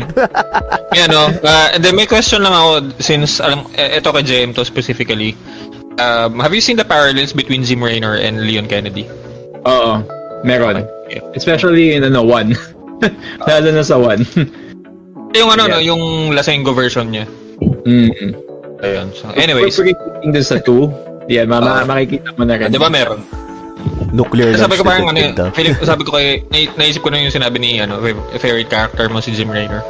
Mm. So, Oo nga pala, RE nga din pala yun. Ah, favorite din ni Jamie yung RE. So, ano, may parallels nga pala si, ano, si Leon tsaka si Yeah, you, you're fighting for something. You're fighting for Ah, how about yung Oo. ano naman? Since tinatanong na rin din si Kerrigan din doon, sinong ano, sinong best bay ng ano ng RA series ba sa inyo guys? Red Alert, ah, Red Alert. Ah, Red uh, sabihin bias mo- si Natasha. Ay. Natasha mo ikaw pa kinosti ko eh. oh, Natasha ka pa rin. doon ako kay Oh, Tanya. bias ako eh. RA. Bakit natin? RE. RA. RA, Ano, RA. RE? Red RA yung puto. Hindi res- Resident Evil. Ah, RE! Resident Evil. Alam Resident Evil. Resident Alert. Resident Resident Alert. Alert. Resident Alert. Resident Alert. Parang may Resident Alert. sulod lang sa kabila eh. Parang may mo. sa kapila. Resident Alert. Nalautan lang yung mga residente. Ano ba yan? Ano. I think, ano, I have to go with, uh, kay Tanya din. Yung kita, Mm. kita, kita niya din ako eh. Sabi ni Hello Christian kasi Boris ang puta. si Si Boris. Boris here. Kasi, it's, ano, it's Gina Carano eh. I mean, can Ayan! Oo. Yun ang ano, Mm. yung gumawa. Mm-mm. But how about the, how about the generals like Lisette and um si ano si Tasha? They're hot as well. Lalo si Lisette. Ay si oh yeah, lalo si Lisette. Mm, mm. No one gonna say? Black Lotus. naman? Tsaka si Black. Black I think Lotus? you forgotten about Eva. Ay, oo, isa to. Oh, si Eva. oh, si Eva nga pala. Ano, eh, sabi nga pala sila. sabi ni, oh, sabi ni Renz yun nga, Lieutenant Eva. sexy stars. Lieutenant Eva nga daw. Sabi niya ni Vince. Sexy. Sexy, sexy nga nun. si Dun, Oo. ano Resident Alert Si daw? Athena Masi. I think her name is Athena Masi. Yung gumanap na Lieutenant Eva sa ah, Red Alert 2. Pero sa Red Alert 3, iba na eh. Ah, Pero iba na. chicks din. And Mas sabi nga hot ni... yung sa 3. Sabi nga ni Ray, ano daw eh, um, ano ito, mas trip niya raw yung ano yun, si Eva ng RA2 yung ties daw niya. ano ba yan? Oo, di ba? Kasi kasi yan, when it comes to real life, sabihin natin titili ako ng babae doon, I would want someone who actually has my back. And Which kung is, titignan mo yung records nila, you can't go wrong with Tanya Gina Carano. Mhm. Tanya, Gina Carano. Ay, Gina Carano dun sa ano, you're going to ano face, sabihin natin, siya yung send mo, di ba sa Red Alert, may send ka ng ano, ng operative. Mhm. Mm. Mas madali na pag siya yung send mo dahil alam na yung trabaho niya. Si Number Gina one. Carano yung, ano diba, yung MMA fighter, tama ba? Oo, fighter siya. Yeah, so, Gina Carano is the MMA fight. Hmm. The others are actually sexy star eh. Yung gumanap na, ano, na Takara. If you, you if you guys are familiar with Taka, Takara, Mm, mm, mm. she's also the actress who portrayed as Chi-Chi dun sa live action movie ni na Dragon Ball. Oh my God! Yan Yung ano diba, Alam siya mo yung si Cho Chang. Yung gumanap ng Cho Chang, si pangalan ng babaeng yun. Kalimutan ko rin yung name nun eh. Yung gumanap na Takara. Basta yung si Chi-Chi ng live action ng ng Dragon Ball. Namatay si Piccolo doon ng isang Kamehame wave. Lol. Ano, si, si ano, si Katie yung... Katie Ayan. Jamie Chong. Sabi ni Kim Chong Rosella. pala, sorry. Sorry, we may remember something. Chong. Ayop ka age, naalala ko yan. Ayop ka age, naalala ko na yan. Jamie Chong. Ang naisip ko si Lulu Chu eh. Kelly who was in R8, ayun, R83. Lilipit yun. So si ano, Suki Toyoma in R83. Si Kelly Wala kasi akong alam sa mga bae dun sa RA. Can I just go with my bae Jarman Kel? Ay, yung old school na Ayun Tanya. Kasi yan, ano? Yun lang sa sniper ng mga tangke o kay mga kaitong vehicle, di ba? Tapos ano, pwede mong i, ano, i-hijack na lang pag namatay na yung ano, driver. For some reason, I can I can shoot a ano a six inch steel pl- plated tank and kill the pilot inside. Sige, Yun yan. bilib ako sa'yo, bro. Ang galing eh, no? may, may, may, binabanat si Kim sa akin nung kabataan namin.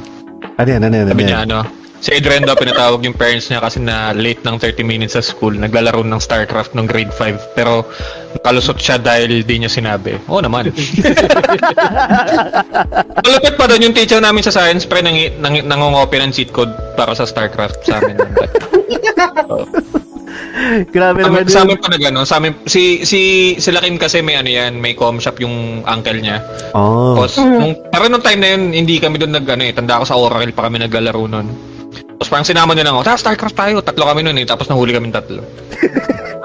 Di ba sinabi? Kailan Oh, kakalalusot? ba't, bakit kayo late? Oh, hindi, hindi ko napatawag yung, hindi, hindi ko na pinatawag yung parents ko. Lupit. Ba't kasi sabihin? Bakit? May nalala kong ano, may nalala kong ginawa one time when I was a kid. Parang role play custom game lang ginawa ko. I made so big uh custom map, the biggest map that I could find na pinakamadaming players that you could fit in. Nilagay ko lahat Zerg. Tapos ako Telan. Tapos naka-power overwhelming ako tapos isang marine lang yung ginawa ko. tapos yung yung ano kasi doon, yung Iga eh. Parang, oh, hindi kasi yung power fantasy dun is ano, yun, yung isang marine na yun, si Jim Raynor yun. Tapos pinapatay na lahat ng Zerg kasi na-infest si Kerrigan. Pucha gala, parang Kala ko to, Nick, sasabihin mo si Arnold Schwarzenegger yung manin na yun, yun. Get to the, get to the chopper! Meow! Meow! Girl, get to the oh. And Adrian, let's move on to the next question. Um, ba siguro no, we can skip yung yung ano, yung isa. Doon tayo sa underrated, yung underrated na lang para ano mas Oo. Oo. Kalina natin yan. Yeah, yeah, yeah. Sige, go ahead. Okay, ano. sige. Ayun, ah, ito medyo ano to eh. Medyo, I think magiging bias yung magiging opinions ko dito. How would you compare the RTS genre other video game genres? Hmm, let's start with ano, Hmm. Ishila again. Yeah. Alim na. Lalim, no? hmm. Hmm. Paano ko i-compare yung RTS sa ibang video game genre? Yeah. So, Um, in your own words. Ito, ito, ito na offense ha. Um, sana walang ma-offend. Kasi mas, See, ito ha, we'll when, when it comes to difficulty, when it comes to difficulty, kung kung i-compare mo si RTS games, compare kay, um, compare sa mga ibang games, like MMORPG, Mhm. um, fighting game, para sa akin si RTS ang pinakamahirap sa lahat. Hmm. What do you guys think? Siya ang gagamitan ng pinakamaraming brain cells sa lahat. Ah, Ay, ano yun eh. It's, it tackles much more on micromanagement eh. Oo. Ang dami niyang ano eh, micro... Oo. Mm. Marami ka control eh. Totoo dyan. Tapos ano din, yun pa nga, yung kailangan mag- maganda yung ano mo, yung actions per minute mo. Kung hindi, yari-yari ka ng ano. Pati yung ano, di ba? Meron pa silang tinatawag na yung, ah, yun, yung APM nga yun, di ba? Mm. Tapos ano, um, syempre yung pag-regulate mo ng resources mo, ganun. Ah, yan. Oo. Sorry to cut you off. Sige, continue, continue. Okay, tuloy natin kay Ma'am Sheila. Yan, go. Yung alin yun. Yun na yun. yun na yun. ano yun? ano yun? I mean, ano yung question? Ayan, nga, how would you compare RTS to other game genres? Difference. Oo. Ayun. Um, ayan, same din sa sinabi ni Roselo, macro management, multitasking, economy management, unit management. So, ayun. Ako kasi, tawag na to, um, ah, may, may gusto lang sana ako i-share. After ko kasi maglaro ng RTS games, pumasok ako sa Dota. Nag-Dota rin kasi ako. Hmm. Nagpapasalamat ako sa kapatid ko, sa kuya ko, at saka sa mga classmate ko na nasanay ako sa RTS kasi nung time na nag-Dota ako, mas madali ang Dota sa akin. Agree. Kasi isa lang, isa lang ang kinokontrol mo sa Dota, isang hero lang. Unlike sa RTS, ano yung mga binabantayan mo doon? Dami. Yung ano mo, yung resources mo, kung susuguring na ng mga kalaban mo, pagkatapos ano yung mga dapat mong i-build sa ganitong sa ganitong span of time. Totoo. Totoo. Mga ganito, dapat by 10 minutes, ano na yung mga na-build mo, ano na yung mga units mo, anticipate mo na kung ano yung mga units ng kalaban. Ang dami mong i-take note eh. Unlike kapag magdodota ka. At saka ang kinaganda ng Dota, marami kayo lahat. Marami kayo, lima, team of five kayo. Kumbaga parang at least doon, may masisisi ka, eh, tanga mo kasi, tanga mo mag, mag-stand. Eh, bobo mag-stand, bobo mag-stand, mga ganyan. Nakakaway nga. Sa RTS, hindi. Kapag kapag sa startup, talo ka, talo ka talaga. Oo, kapag as- sa red alert, Mm. talo ka, talo ka talaga kasi tanga ka. Sorry ah, Oo. sorry sa word. Okay Pero sa Dota, galit kasi yung spanner eh. Ang bobo kasi nung ano, ang bobo kasi nung support, ang bobo kasi nung, ano, nung, nung mid laner. Mga ganun-ganun. So, yun. Yan tubig, bigyan ng tubig si Sheila. Natugig ako, natugig ako. Ano naman yung tubig? yung tubig. Makalma, kalma. Makalma, may kunos your dilig.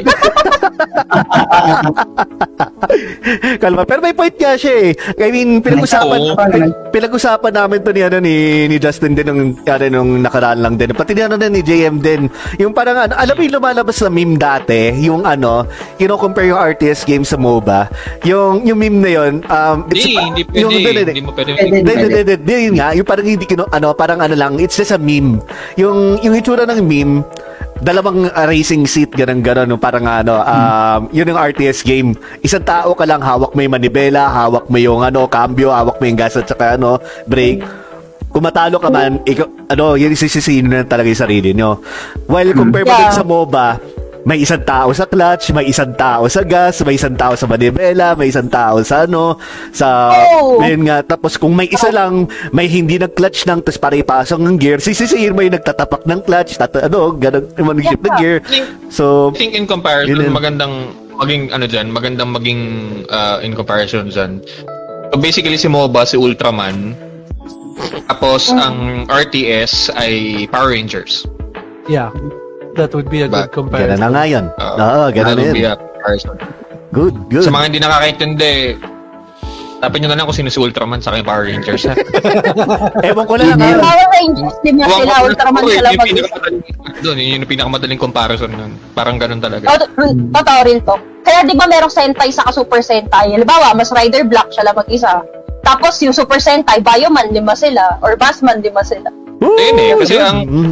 Kasi, ba- so ko sana i-ano yung Kamen Rider Ryuki kasi Ay, sabi daw ni Ray, baliktad daw. Baliktad daw, yung, dun. baliktad daw yung, ano, yung, yung Power Rangers nga yung, ano, yung, yung MOBA. Ay, di, MOBA, yan nga. uh, Yeah, yung Ano, mga ano. Kunyari, ML. ayun. Ay, sabi to cut yan. Sige, continue, continue. Okay lang, okay lang. At nasa na yung galit ni Sheila ulit? Okay na, kalma na, kalma na, kalma na, kalma na. Kalma na, kalma may ano naman, may point naman kasi si Sheila kung bakit siya na ano dun. Kasi eh, if you think uh, in comparison nga naman talaga sa MOBA and sa RTS, sa MOBA, nga eh, medyo ma- pwede mo ma-blame yung isang weakest link nyo dun sa team nyo eh. Kung Mm, mm. ano-ano Totoo. lang yun. you only as strong as your weakest link. Yun nga. Kaya ang sarap ng ano eh, kaya sa maglaro ng ano eh, ng single player games lang. Oo. Yeah. Um, how about naman si, ano, si, si JM naman? Mm. How would you compare it to other genres? Thank you pala, Sheila, Pwede kahit, na, ano, sabi- kahit pumutok ka. Sabi na namin just Abo. kanina eh. Hindi, ganun kasi sa ML. Ganun sa ML. thing- Gina, Gina. game eh. Kung tutusin eh. So, you have to have a particular set of skills not taken. Uh, parang mahirap maglaro ng isang RTS game if you're not really smart. Sorry, but it's the truth. Kasi marami kang imamanage, not just manage, you have to think a step ahead over your opponent, lalo na kung kalaban mo, tao. Regardless kung matalino yung kalaban mo o hindi. The, the main reason why you have the multiplayer games is to test yourself until the limits na kaya mo when it comes to strategy. And when you say strategy, this is a real-time strategy game. Ano ibig sabihin nun? Nag-iisip ka on the fly kung anong kailangan mong gawin based on your experience and also based dun sa ano, sa amount ng resources na meron ka. Which is very scarce kung tutusin. Especially if you're going to play within rules. Sabihin natin sa StarCraft, yung sinabi ni Jay kanina na para may 10 minute or si, ewan ko, si Justin yata or ikaw, Si- sabi na si may H. 10 minutes. Si H, si H. Handicap. Oh, sa age. Hindi uso sa amin yung dati. Sa amin talagang Rush ka agad. whoever pili mo, ay sugod mo pa yung drone mo, sugod mo yung SCV mo kung sino manalo manalo. Then it became viable na, oh yeah, hindi tayo pwede manalo ng ganito. So, doon nag-evolve yung laro namin na mas maganda yung magbe-build ka. If you don't build your base, then what's the point of us playing an hour? Parang, okay, panalo na naman siya kasi Zerg ang gamit niya, ang bilis mag ano, mag-spawn ng ganito ganyan. As, Zerglings, as, uh, oh, di ba? Or Protoss na mananalo just because yung mga ano nila, yung mga builders na nakalimutan ko yung drones nila. Ah, yung ma- Shield. akala ko yung mga ano, yung cannon rush, yung maglalagay ng ano, ng mga pylon dun kagad sa base ng kalaban. Ginagawa ko yung cannon rush din eh. Pero it's ano eh, di ba? Parang no-brainer din kung tutusin. I would rather see a whole army against a whole army sa gitna tayo ng big game hunters. Rather than, alam mo yun, parang isusugod ko yung mga bunker ko. Isusugod ka din ng ano mo. na, ng tawag dito, ng, ng cannon mo. Proton, uh, proton cannon mo. So, it really depends sa ano, discarded din. Pero, going back to the question, it's hard to play this game having zero to no um, reliance and also appreciation of what strategy really means. Kasi kung wala ka nun, you're just wasting your time. Yeah. Unless you're, you're, ano, you're playing uh, the campaign, which is for the story. And then again, even in story mode, even when it comes to campaign, you still have to use your head and your your mind, your brain, whatever you call it. Oh, kaya nga RTS So, talaga eh. Strategy Mm, mode din yun. Siguro kung i-compare ko siya, the most difficulty na meron ako sa isang laro, ng parang gumagamit ng utak when it comes to other genres, again, Silent Hill. Yung more puzzle-based na ano, na games. Mhm. And also, difficult concept ni games, which na Hmm. recently hindi na rin ako pa. Mm. So, yun siguro yung ano ko doon. Yung comparison, ko doon. Comparison Mahirap laruin yung RTS. Yeah. Na wala May kang ano eh, with may strategy. singit lang akong ano, may singit lang akong comment ni Kim kanina. Sabi niya, it's chess without ending your turn daw. Oh, totoo. yeah. Totoo. Oh. Basically, uh, it's Good. basically chess na medyo wala nga lang board.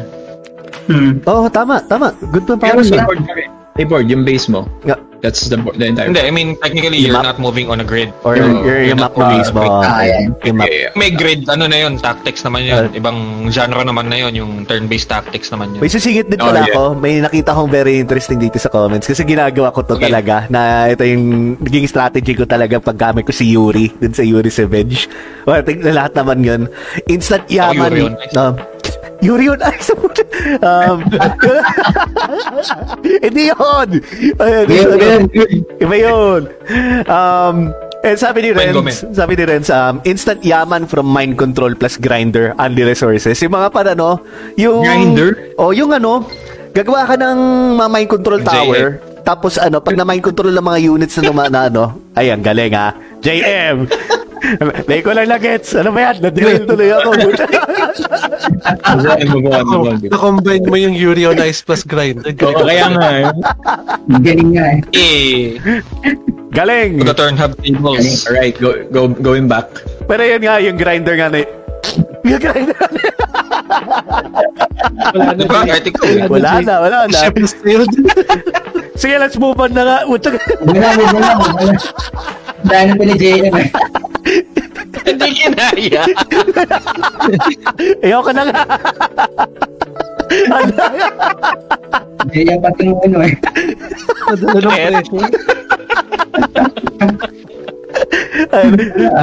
Sorry, Sheila. Aga Okay. talaga naman. Bye tayo. Ano kayo dito? We have a female guest. Oh, Ay, hindi, wala okay lang. sorry Alam na. din, alam din.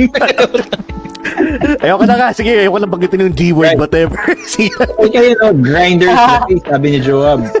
Grinder is the key.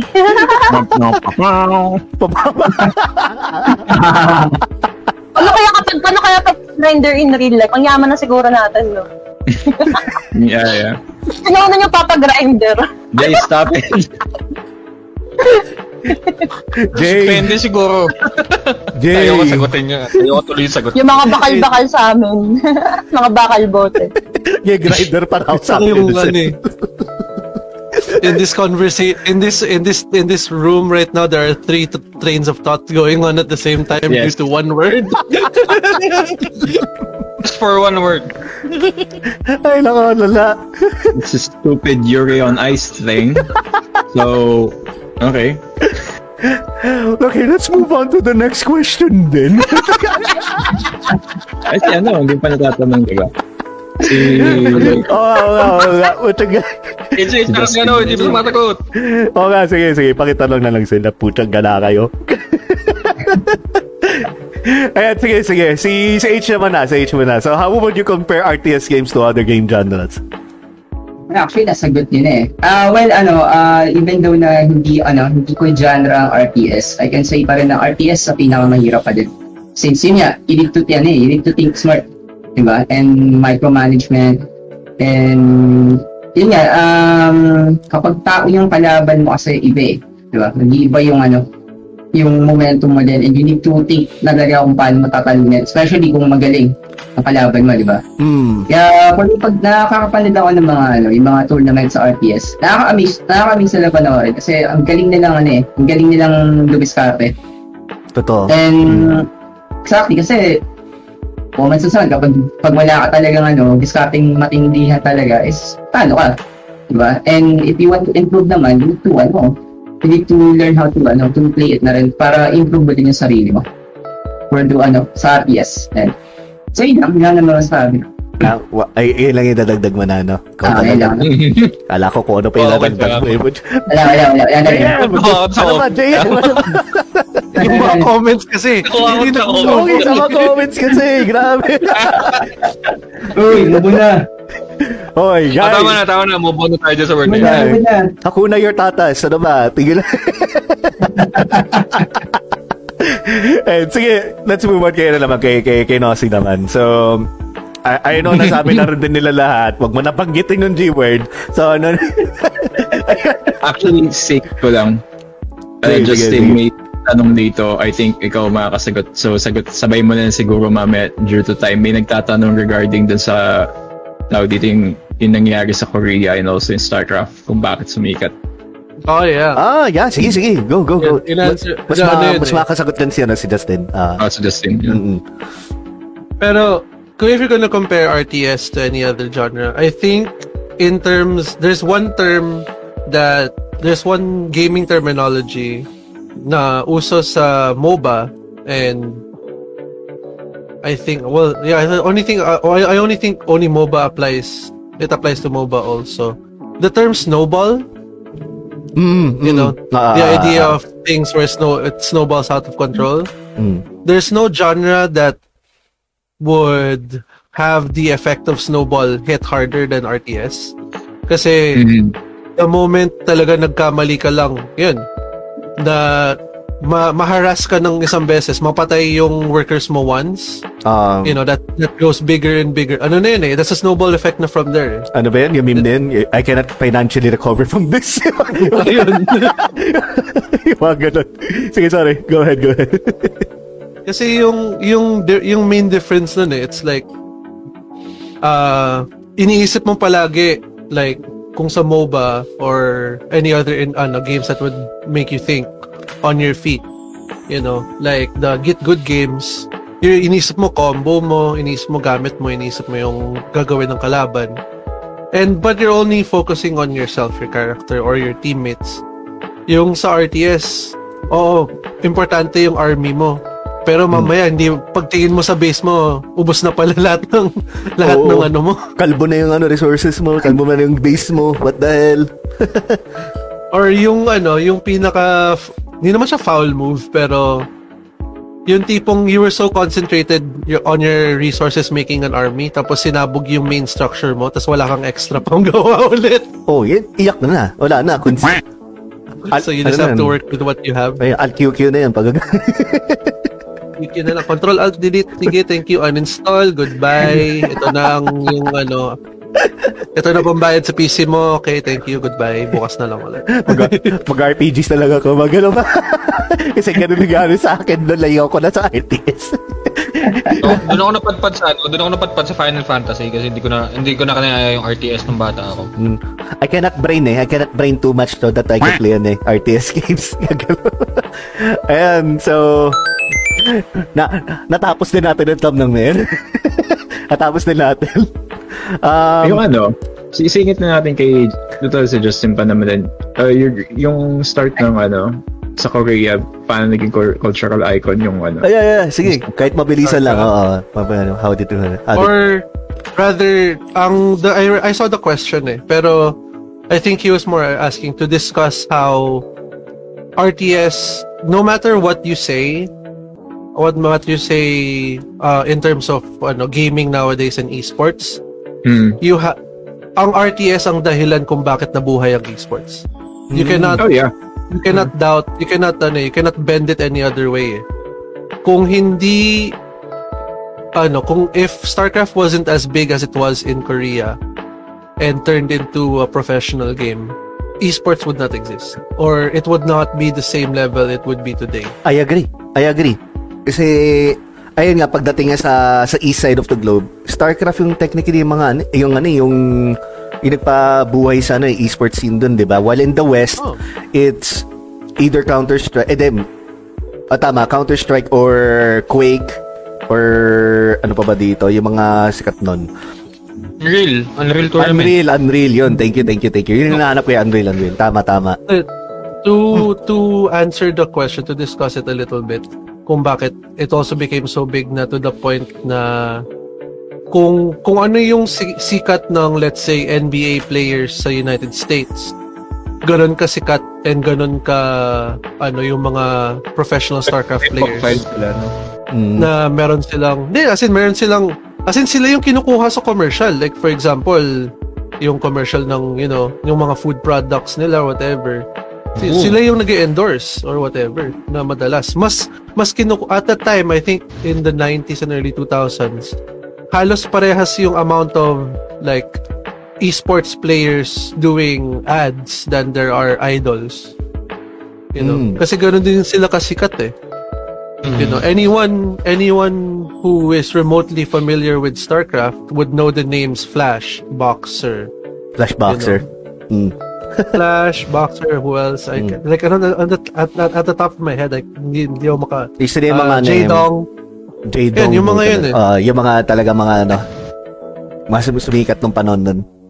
and I think it's mostly because in Korea kasi, and whoever was the genius behind this, I do not know for sure.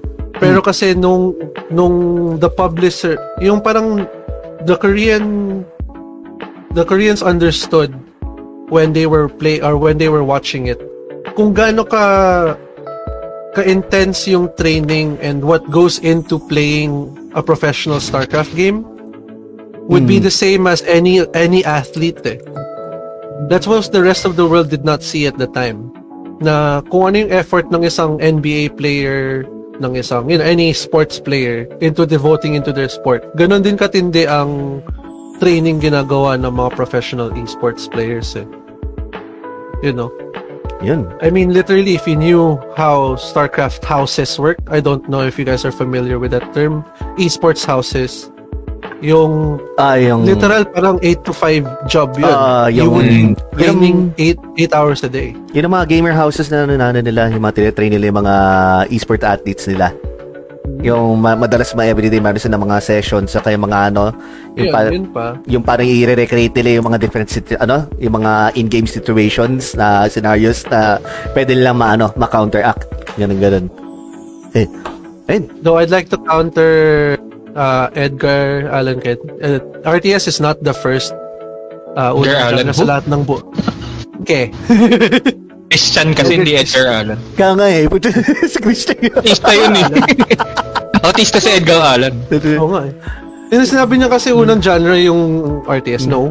Pong is the very mm. first video game. Thank you. Sabi ni Roselo, una kong napanood yung tournament ng ano, ng Red Alert and StarCraft, isa yung sa Arirang TV. medyo ano, medyo throwback na yun oh, eh. Yes. medyo throwback na yun, men. And, classic. Anyway, thank you for the input, guys. Ayan. I guess pwede tayo mag ano, move sa next question na. Um, eto, mabilisan to, guys, ha? Mabilisan to. Uh, gusto mo mga na ma-mention na, Adrian? Ayan. Yung top 5. Benton? ah, top 5. Ah, uh, yun, speed round lang. Um, speed round lang, speed round lang. Uh, for our guests dito, uh, what are your top 5 RTS games on the top of your head? Go! Sheila. Oh. Sheila agad. Sheila agad.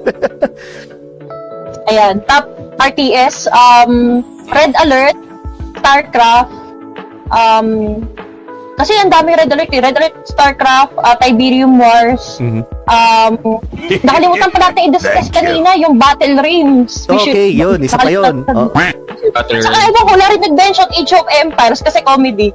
Ay, nakasabi ko naman. Ay, oo, technically, technically, oo. Technically, oo nga, oo nga, tama. Yun, dahil sa comedy factor, Age of Empires. Nice, thanks. Si ano naman, si Nosy. StarCraft 1, Warcraft 3, Age of Empires 2, Stronghold Crusader, Uy, oo nga. sa ito natin pala, oo. and because right right now it's my it's still one of my favorites. They are billions. Yan ba yung naalaro mo madalas sa ano, dito sa Steam? Na nakikita Oo. ko naalaro mo sa Discord. Yes. Oo. Nice, nice. Sa H naman. Alam ko hindi ka mapala Ah, artist, pero... Okay, pero meron naman, meron naman ako. Uh, Warcraft, uh, Warcraft 2 PS1, um, Warcraft 3, Thank you. um, ano yung isa?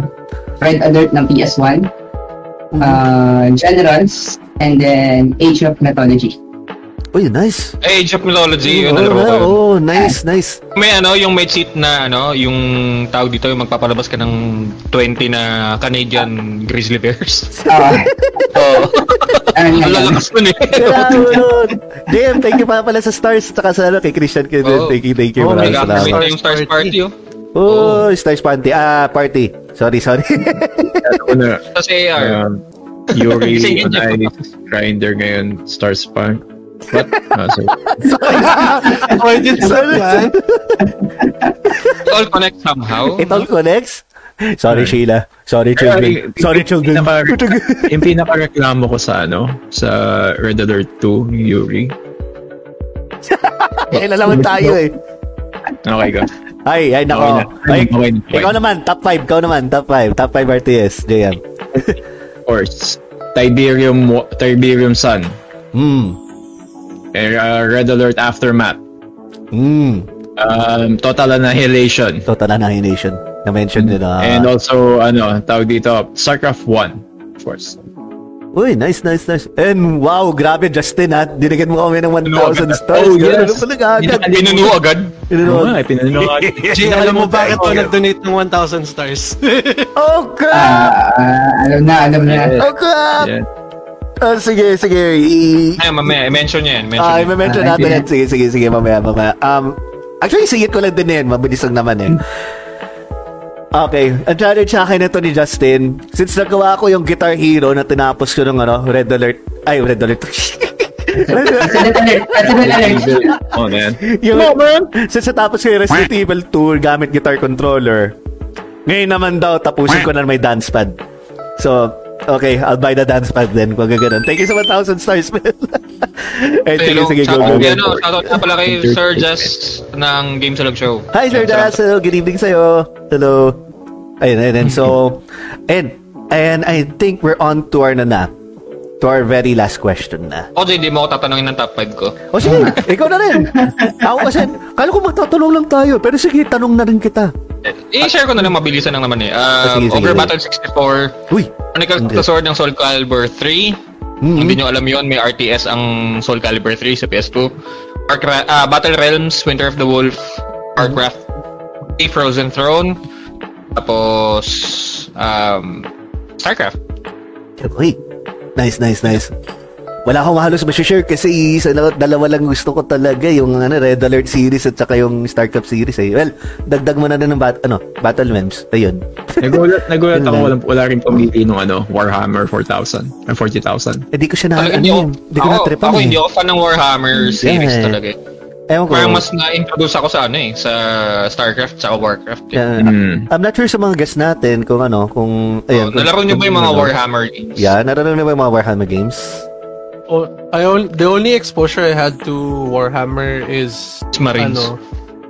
De, tsaka yung sa Space Warcraft 3, they had a, there was a custom map that had the Warhammer yun. Parang they converted, yung kinonvert mo lang yung sprites ng ano ng Warcraft 3 into uh, Warhammer units. Yun. Oh. Yun lang yung pinaka closest thing to Warhammer na ever ko na At dun yata nag-mod nun dati sa StarCraft yung Battle of Isengard ba yun sa Lord of the Rings? Tama ba? Oh, yes. Uh, mag- maganda Yun yun. ba? Mm. Na-mention na dito ni Roselo, ano, Company of Heroes din, no? Oh. Di ba yung, ano, yung ge- Ah, actually, Gera? sa akin ni oh. Si Kim yung mahilig sa RTS sa amin dito yung mga naglalaro dito. Mm, Actually, may nag-mention nga kanina, one thing I forgot to, ano din eh, to bring up. The, ano, the Total War series. Uh, Total ah, War. Total War. Oo nga, Oo no, nga, Total War. Total War. Yung ano ba, ma- matanong ko lang, ma- isang mabilisan lang. Yung kay Sid Meier, yung Civilization, RTS ba siya or turn-based? Turn-based. turn-based siya. Much more on turn-based, ano? Mm. Alright. Parang yung ano din, sabihin natin yung um, Heroes of Might and Magic.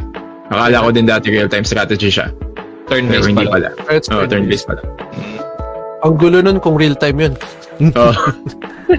And let's move on to the last two questions natin na meron Hmm. dito. So, siguro mention ko na din. Ah, kasi, ano, medyo intriguing din doon. Gusto ko rin din malaman kung ano yung, ano, itong game na i-share nyo sa amin.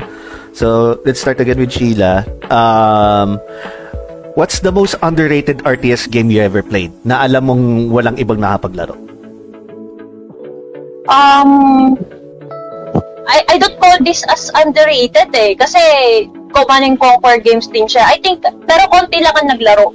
Okay. I think I'm gonna pick Tiberium Wars. Ang ganda ng Tiberium Wars eh. Yeah. Nasayang siya kasi dun sa Tiberian Twilight. Hindi kasi bumenta yung Tiberian Twilight. Thank you for mentioning Ma'am, that. ano? Thank you for mentioning that. Ayun, hindi Tiberian yung Breaking Dawn. Tiberian Twilight. Ayun. Uy, nalaglag. And Breaking Dawn. Moon. Ayun. Ay, sige, sige, sige, sige. Ay, so, ah, ah, ah, Tuloy lang, tuloy lang natin. Go, go, go lang pa. Go ahead. Sorry for cutting you up. Yung Ma'am Sheila, go, go. go lang po, go. Ayun, uh, I think I'm gonna go with uh, Tiberium Wars. Kasi, di ba nagkaroon ng Tiberium Wars, nagkaroon ng Tiberium Wars Gainsrat. Pagkatapos, nas nang hinayang ako sa Tiberium Wars kasi yung Tiberian Twilight hindi bumenta. Kasi parang ang ginawa yata nila, um, yung mga Tibi- kasi yun yung mga time na yung 90% yata ng buong mundo naging pure Tiberium niya. Pagkatapos para may mga Tiberium tower, tower doon na parang doon ka na lang mag-harvest. Unlike di ba sa Tiberium Wars yung mga Tiberium nakakalat nakasabog lang na parang nakasabog. Oo, na, ano, kalat-kalat, kalat-kalat na. O, kalat-kalat. Doon hindi na. Ah, para may mga tower doon. Tapos mamimili ka kung defensive type ka ba, offensive type, offensive type ka ba, or supportive type ka. So, ang mangyayari doon, hindi pa pwedeng 1v1 doon. Kasi kung kung supportive type ka, o paano ka lalaban? So, kailangan, ano yun, co magiging co-op team siya ngayon. So, nawala yung dati before na pwede ka makipag-Tiberium Wars kahit 1v1 kayo. Either screen ka, nut ka, or GTI ka. Ayun. So, yun. Sayang yung Tiberium. Oo, oh, sayang yun. Di, di ka na na-appreciate yung, yung, ano, yung buong series yun. Ang nangyari nila, nag-try lang na sila ng mga ibang laro. I mean, games yun nga. Yung like uh, Red Alert, ano na, Red Alert 3, yung ano na, Generals na. Sayang na talaga yung, ano, yung Tiberium series. Uh, and thank you for sharing that. Um, si ano naman, si, si Nosiwasi.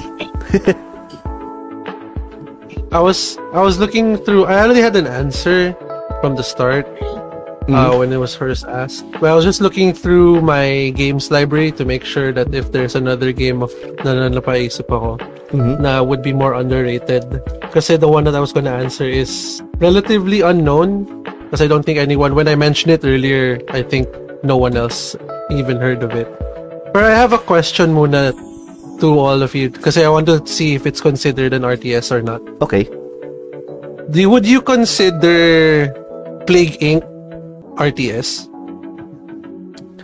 Ito yung ano no, yung magka-create ka ng ng virus, and then Virus. and then you're going to see to parang i-morph mo or rather i Oh, i-infect mo yung buong mundo. oh, i-infect mo yung buong hmm. Kasi, you know, you're strategizing. It's a, well, obviously, you strategize how to Pero, ano, eh, evolve is the strain. Yeah, isn't What it would you simulation? Simulation. Oy, Mhm. yun din ang nasa isip ko eh. It's, in, ano, it's in between simulation and RTS eh. But, pero mas lore reading siya sa ano eh. Simulation, Simulation talaga, ano. eh. Yeah, oo. Wala lang, napala lang, tinitignan ko yung library ko. But yeah, I think my answer would still be the underrated. It's they are billions. There are And billions pa rin. Mhm. Hmm. Uh, so They Are Billions does not have an online uh, functionality. It is fully single player versus AI kasi it's just you building your um, encampment versus an infected. The reason why the title is called They Are Billions is because it's a post-apocalyptic steampunk game where the, our world is already 99% infected by zombies. And your job is to take back the world one colony at a time. Nga. And the reason I like it is because yung going back to the snowball effect, you know, of when something goes wrong, the the snowball effect in this game sobrang hirap talaga. As in when the infected kasi attack your buildings, yung buildings mo has ano eh, dalawa yung life bar ng buildings mo. Uh, it's life bar as in the building itself. Kung nasira yon sira na siya. Masisira yung building. Pero yung halfway mark nun is yung infection rate niya.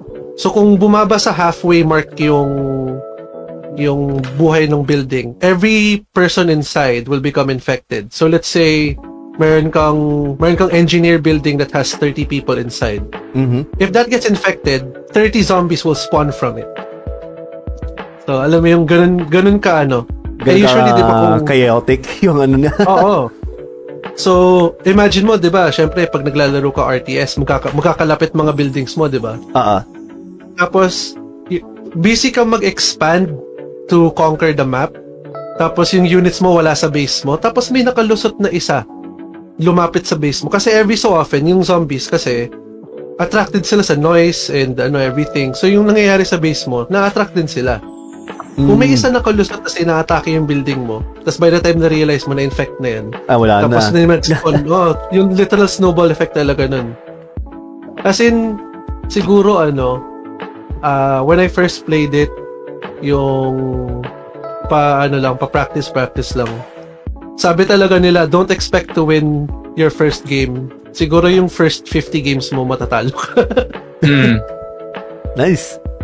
Ay, uh, so yours is, ano? They are billions. They are billions. It's on Steam. Wala naman, ano lang naman siya. It's like 500 ata. May Even, sina- even at base. May sinasabi pala So, dito si... Yeah.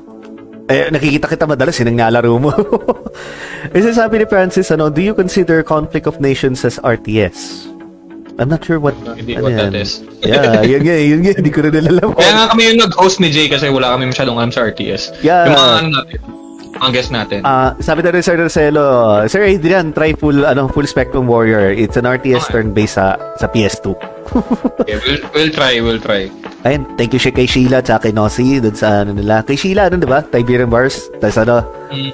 tapos They're the Billion, ah, the, sorry ulit. Ano ulit yun? They Yung- are billions. They are billions yun. yun. Yan na naman, si, si H. Underrated RTS game. Kung meron ka ma-share. Hindi ko sure kung underrated tong ano eh. Itong nilaro ko way back ano eh, 2000, ano, 2000 to ata, or 2003 yung ano, Age of ano, Age of Mythology. Kasi that Parang time, may yung, ah, yung ano eh, umikat yung Age of Empires talaga yun. No? Parang Oo. spin-off ng mythology. Sin aksidente ko lang din nalaro to nasa computer shop ako that time and cutting days. so ano lang, um, since uh, wala pa wala pang masyado mga kalaro that time, um, tinesting ko lang tong of Mythology and for me naman okay naman siya kahit hindi ko siya maintindihan way back then. Uh, pero hindi ko siya, hindi ko alam kung underrated to. So I guess kayo lang din makakasagot kung yeah, ano, underrated to. Pero for me, uh, ito siguro yung consider ko kasi way back then wala, wala akong nakikita naglalaro na ito. Even though nowadays ata, parang wala din. Yun. Hmm, So, yan. Hindi pa doon. Alright. Hindi ko rin alam mga sinabi mo na yun. Medyo mahina din Ah, talaga. Yung ano, yung sa Age of Mythology talaga, ano siya eh, eh, hindi mo naman masabing obscure yung game or underrated. It's much parang hindi lang masyadong napansin kasi mas Hmm. sumikat yung mainline title which was yung Age of Empires. Age of talaga. Oh. Sabi ni Dave, ano, ni Dave, gusto, gusto ko lang namang cheat dyan sa Age of Mythology. Nakuha yung mga cheat ko sa Age of Mythology. Ayan, yun pa. Yung nilaro ko yung cheat ko lang yan. Tanong na rin din natin si Adrian. Yan. Oh. Well, yan, yan. RTS game na ano, underrated. Related. Ah, Oh, eh, yung kanina nga, tinanong ko sa inyo yung Ogre Battle 64 tsaka yung ano eh. Yung, yung pinaka nagu, nagulat akong RTS na meron is inside Soul Calibur 3. Yun lang hindi ko alam actually. hindi ko alam na may RTS pala doon. Yung, oo, meron sila, ah, yung Chronicles of the Sword. It's basically, ah medyo same sila ng gameplay ng ano eh. Ang Ogre Battle. Kaya na ano ako dun eh. Medyo nahook ako dun sa Tales of the Sword. Kaya ano eh. Um, since sa, ano kasi, pag nilaro mo yung RTS games, katulad nung sa mga StarCraft, masasanay ka dun sa ganong, ano eh, masasanay ka dun sa ganong platform or ganong pattern ng RTS. Nilaro mo yung sa Ogre Battle, iba naman siya. It's like you uh, sending your units from one village or one, uh, dito? stronghold to another. Tapos parang pag may, naka, may nakita kang kalaban sa mapa, ay lalabanan mo siya. Tapos may day and night cycle siya. So technically it's a real-time strategy. Tapos yung how it plays out pag naglaban kayo nung uh, opposing team, uh, turn-based naman. So ano, ah, hindi mo sila pwedeng kontrolin kasi AI. Like yung sa Soul Calibur, yung Chronicles of the Sword, same din siya na parang may mga structures kayo or strongholds kayo tapos parang ubusan kayo ng strongholds, ubusan din kayo ng units. Pero pag naglalaban kayo, magiging versus mode naman. Tapos ang ano mo, ang main characters mo is yung character ah, created character mo ah, specifically for that mode sa ano. Hiwala yung character creation roster sa game ng Soul Calibur 3, iba yung character creation roster para dun sa ano, sa Chronicles of the Sword. ah, so, may iba lang, no? Ayun, sabi pala ni Roselo, ayun, underrated RTS daw na, ano, um, Empire Earth. So, this is sa kanilang isang admin ng, ano, ng season. narinig ko na yun eh. Narinig Hindi ko lang sure ano yun. Yeah, narinig ko rin din siya. And si Kuya Balls nga pala, ayan, nandito siya din sa, ano, sa, sa chat. Hello, hello. good evening ba din sa iyo, sir? Ayan. And good evening din sa mga guys na hindi namin na nabasa yung mga comments din. Sorry, sorry. May kiking ano, eh, ano yung topic. Iba eh. dito, nagkikantuhan na lang. Um, meron ako si share na super, ano, ah, ako na rin may kisali din, no, may ano, na hindi nyo may expect talaga. At pati ako din hindi ako na-expect. So, it's, it's only RTS pagdating sa multiplayer. Pero sa single player na is actually a hack and slash game. So, kakaiba, no? Kakaiba ang concept niya. Um, ulan ko ano yan. Parang feeling ko alam ko yan. Nilaro natin yan kila Kuya Jeff. Okay, ito. Xbox. Um, believe it or not, Brutal Legend. Ah, yung kay ano? Yung kay Jack Black. Yung kay Jack Black. So, Alam ko, sabihin mo yung isa, yung Korean ang gumawa. Ano pangalan nun? Yun yung ano eh, meron din na ganyan na RTS din yung dating. Yung heavy metal yung background music, pre. um, Kingdom, Kingdom Under Fire? Oh, Kingdom Under Fire. Kingdom Under Fire? yun yung real time. Oh, medyo strategy ek yun eh. Medyo strategy yun, pero hindi yun. Uh, it's ano, it's brutal legend na ano nagulat ako yung multiplayer niya akala ko mag-akin slash din kayo. Yung pala no it's a complete RTS game. Yung yeah, sobrang na ano ako na, na nagulat ako na naging RTS I was expecting hack and slash I got RTS so yun ang isa sa mga ano yung mga underrated na nagulat lang ako. How about you JM Uh, yeah, I, I have to put in my vote in replaying ano, yung pinakaunang dun na laro and also KKND. The, the reason why I keep on saying KKND is because it was overshadowed by a far superior game when it got released, which is Red Alert 1. Command and Conquer. So, wala, wala kang laban talaga if you're going to face um, Red Alert head on and not not even saying na halos parehas na mechanics. It's, it's almost the same. Yun nga lang medyo Mad Max yung dating ng ano ng KKND but definitely uh, it's uh, something to play. And at this point in time marami na nakalimot ng laron to. I, I should have also placed it in probably in top 5 ko is um, in Lord of the Rings Battle of Middle Earth mm, ay oo nga no. Lord of the Rings. That one lang ko. Maganda to. Ito yung pinakauna nilang RTS. I think there's another one pa way back then. Pero Naalala ko yan, oo nga pala, meron nga palang ano, may, may LOTR nga pala na ano, no, RTS game. yeah, meron pang LOTR na RTS in the late 80s eh. Which is, yun yung interested ako makita kung ano to.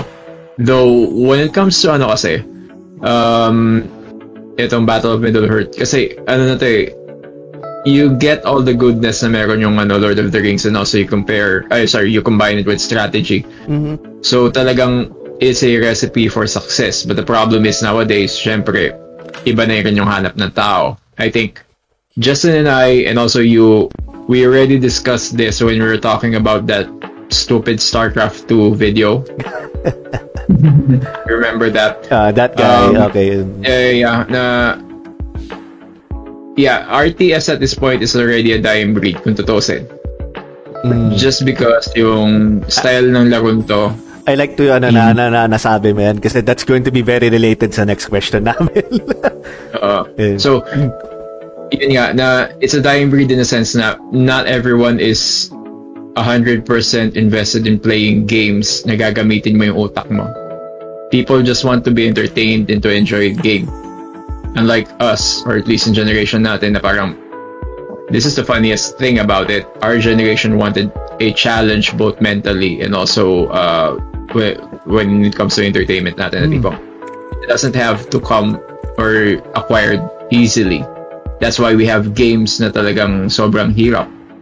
Not just yung objectives ng laro, sabihin natin Ninja Gaiden, mahirap siya. Hindi lang ganun.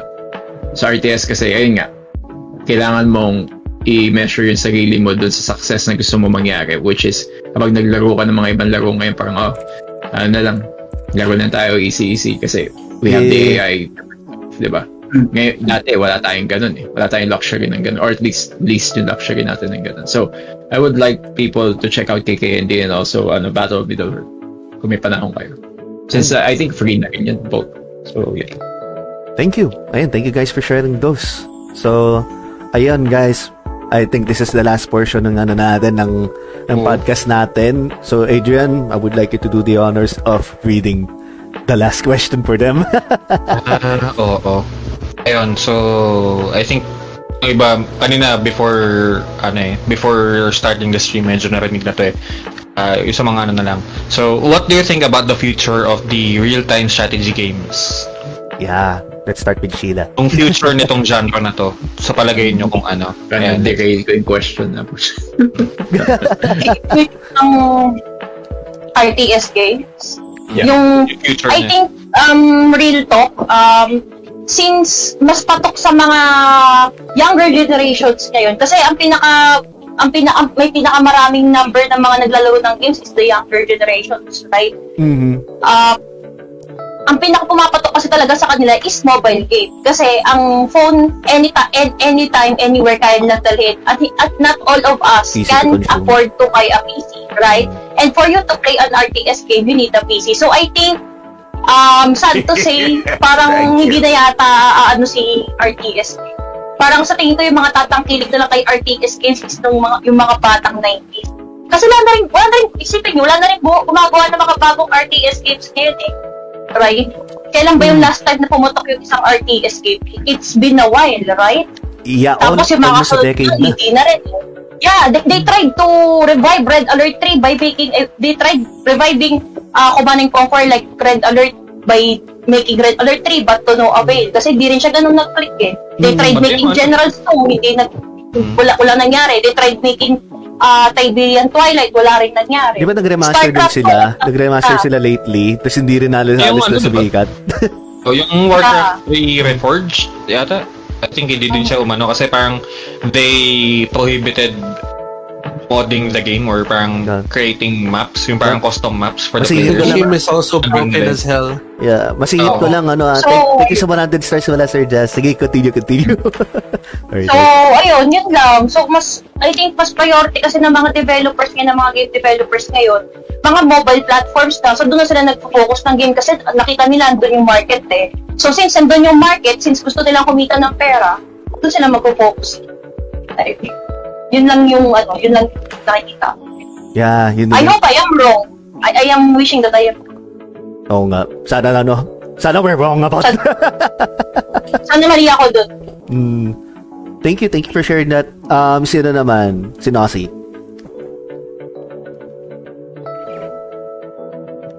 Wait. Ah. Kita ko yun, nakita ko yun. Character unlock. Hindi. Wait lang. How do I... Well, ayun. Unfortunately, ayun, I, ha, ano eh, I, I was seeing... Since I follow a lot of RTS um, players, streamers, commentators on YouTube, and there has been discussion of it talaga. Mhm. I don't think ano din. Wala na wala na talagang ano eh, wala nang kasi yung problem is that the model for gaming nowadays RTS does not make money. There's no way you can make money with RTS anymore. As much as any other game that's out right now. Alam mo yun? Yeah, yeah. StarCraft tries with its skins. Yung may iba-iba na yung skins ng mga ano, eh, race eh. Pero other than that, what can you do? Ah, kaya madalas mga indie indie gamers na indie games na lang talaga yung ano. eh. Pero we'll see.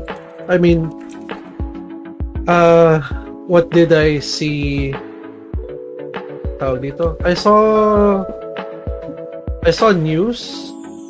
I'm not sure how confirmed it is. Yung a handful of the original Blizzard developers apparently made their own studio. Mm-mm. so that. So, tignan natin kung ano yung magiging ano nun from there. Ayun. Ayan. How about you, H? Mm, well, for me, ano eh, even though in that, ano eh, I'm not into RTS, uh, still looking forward pa rin na sana, ano, uh, makapag-rate sila ng new, ano, new RTS on this generation. Kasi, tama naman, sad to say na lang din na nowadays kasi talagang, ano eh, ang main, ano, ang main talagang pinapriority niya is mga, ano eh, yung, yan, mobile games, especially, napakadali lang talagang i-access. When Yeah. you have, ano lang, is, uh, Android phone and you're good to go, di ba? So, talagang ang unti-unti na, eh, hindi ko sure kung talagang unti-unti na na nakakalimutan ng RTS. Pero, uh, still looking forward na sana, ano, magkaroon ng new RTS game na talagang, ano yun, magiging spark for this uh, generation. Kasi, na-mention naman ni Sheila na ang makaka-appreciate na lang ng RTS game nowadays, eh, yung mga batang 90s lang din. Yeah, tayo-tayo lang din. Yeah, ah, tayo-tayo lang din. So, yun. For me, yun lang nasa Oh, sana naman may mag-kickstart na game, no? Na mabalik na yung RTS ng, uh, sa, ano, sa mainstream. How about Yeah, you, Sam. Adrian?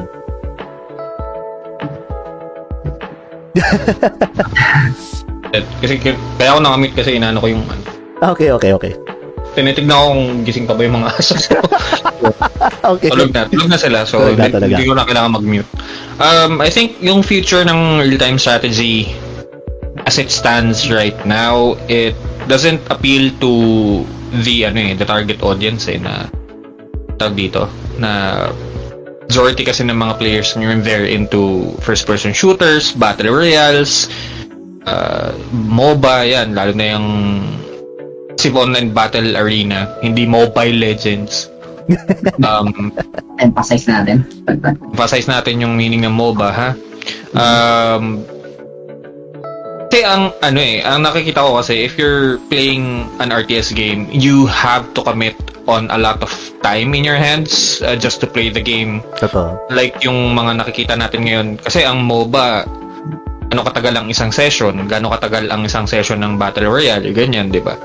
So hindi na nakikita ng mga ano eh, parang wala na sila nakikitang investment doon sa time allotted to play an RTS. Ah, So, um, ah, katulad yan, yung mga, yun nga, na-mention kanina ni Sheila na yung mga nag-remake or remaster ng mga titles ng RTS, hindi pumatok.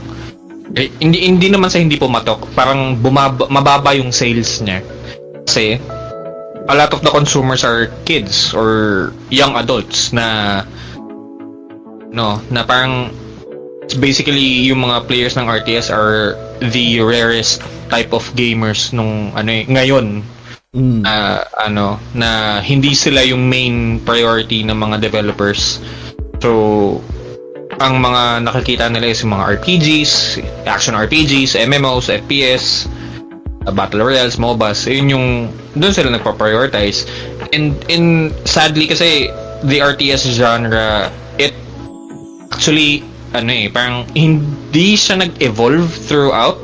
Parang it's napapansin ko, it has different features for every game, but hindi na nila nagdagan. Uh, you mean it hasn't aged well? Like It didn't ano yun? age well Uh, na, oo, it didn't age like wine. Parang, uh, parang hindi na nagkaroon ng update in terms of strategy building, uh, in Mm. terms of, no, parang it's basically the same old strategy game with different skins or story or ano. Parang same old na mag-gather ka ng resources, gagawa ka ng units, tapos atakay mo yung kalaban, di ba? So, uh, yung time na yun kasi hanggang ngayon, kumbaga parang yun pa din yung pattern ng RTS. Unlike yung mga ibang genres, ang dami nila nadadagdag ng mga features na hindi mo no, kumbaga parang, minsan ano eh, gugulat ka na may bagong feature yung isang RPG ganyan. So kaya nga nagkaroon ng mga subgenres eh, 'di ba, ng RPGs. yeah. Sa RTS kasi hindi mo siya malagyan ng subgenre. There's only different ano lang, different units, depende na It's lang. just an oh, it's just an RTS. It's it, that's its own game na hindi mo siya malalagyan ng Pwede ka gumawa ng spin-off ng RTS game na yun. But katulad niyan, yung sa Warhammer, gumawa sila ng Warhammer Space Marines which was a third-person shooter game na mediocre naman. Tapos ko yun, Diyos ko, yun laro yun. Ayun. Um, Mm. So, in the future, I can't see a very positive light on the genre itself kasi ano eh, um napaka delay or napaka no choosy ng mga players ngayon. Yeah, they like Um, they like easy to consume games na talaga eh. Yeah, Kaya- uh, Yeah, I mean, Mm. They'd rather play RPGs, they'd rather play competitive games like uh, first-person shooters like Valorant or Ayun, CSGO. ah. siguro mga it- the best that they can do is ang ano, yung mga gamers na yun is ano, yung mga magsistick to highly addictive gacha games. Yung mga yun yung ano sa sa mobile yun lang mga napapansin ko lately. Oh, a- and the impact of mobile gaming in our in the gaming industry really ano eh, really damaged the ano eh, the reputation uh, reputation of ano the RTS genre. The point na wala na masyadong wala na ano eh. Tanongin mo ibang mga mobile players na ano laro ba ng ano ng RTS sa PC. Ayun pa yung ano, isa pang malaking requirement for RTS games is you need either a console or a PC to run it. Like sa mobile gaming na ano, na mga may mga strategy kuno sa mobile platform but hindi siya ano eh um hindi siya tulad nung mga nilalaro natin na RTS before eh na it's much more easier may auto battle ganyan na tamak sa mobile gaming ganun so yun nga eh sabi ni Rosello Reyes only solution here is to reintroduce RTS I think that would be a very difficult thing to do in this generation of gamers na Mm. I totally know that. Kasi, sorry ah, na-invade ko na. If you're going to re- reintroduce a formula na nanggaling na before, it's like saying na, ah, ito ulit siya. Parang, yung mga tao, lalo na yung mga tao ngayon na sobrang ikli ng attention span. eh, Kung mapapansin nyo. Mm. They not be able to actually grasp the entire concept na meron ng isang strategy game. Not to mention isang real-time strategy. This is zero-hour discussions talking. So, Mm. Sorry, apa. Eh, wala si Yun JM. sorry Adriana, talagang pinasok ko lang okay lang, go, go, go, go.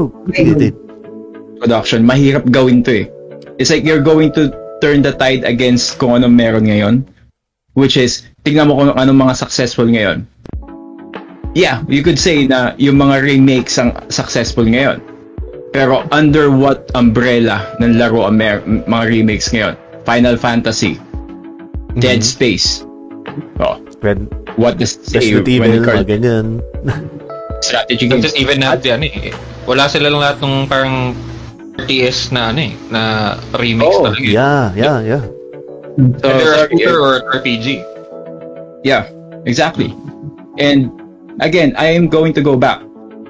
Um, sinag- siguro sagutin ko na yung tanong mo Yeah, din yeah, na yeah. parang, Uh, mm, mm. yeah, go ahead. Adrian, ikaw pa lang, Adrian, may sasabihin ka ba ba? Sorry.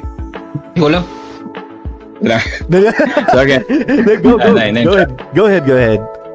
yun nga, it's very hard to say na patay na rin ng ano. Actually, I I don't agree with Rosero sinabi niya, pero may sinabi siya kanina na I totally agree with. There's still hope. Yeah. Dahil yung 20 years old na, I don't know, cousin niya or something, naglalaro ngayon. Again, when we talk about RTS kasi, it's going to be a very selective group of people nowadays ang pwedeng mag-adapt nito. That's the term. Uh, I agree. Mm. Kasi nawala ng critical thinking out of the door. Mm. And it's one of the most important aspects na meron ng, ng strategy. Sino ba ang gusto maglaro ngayon ng 3 hours na i-figure out lang kung paano talunin yung kalaban? Kabilain, no? Oo. That took skill and time dati. And you know why? Kasi before, when we were playing this, ang onti lang din ng choices ng mga laro na meron tayo. Yeah. Hindi ko sinasabing na ano ah, if you're going to compare yung choices ng PC games na meron ngayon kumpara dati, sobrang onti na meron tayo dati. Ano mga sab ano mga kasabay ng StarCraft? It's either Warcraft, Red Alert, Counter-Strike, Atin. yung mga ganun. Oo, So- usually maganda. Wala kasi pa tayong mga indie titles nun. It's more of ano na lang talaga eh. More double or or AAA titles. Yun lang ang mga available And natin. nun. consider it a privilege na makalaro sa loob ng computer before. Yeah, So we make yan. the most out of it. Mm-mm. Ngayon kasi, yung ease of access ng tao, when you have this, ito, tama kayo, this is the most destructive thing na nangyayari sa console gaming. Yeah, I agree. Totoo, legit yan. legit yan, So, legit. am I optimistic na babalik ang ano, ang RTS? Look at it this way. Namatay ang ano, namatay ang survival horror, am I right or wrong? Namatay ang survival horror before. Namatay, nabalik Paano- lang. Nabalik. Paano siya bumalik? It's through Dead Space. Mm-mm.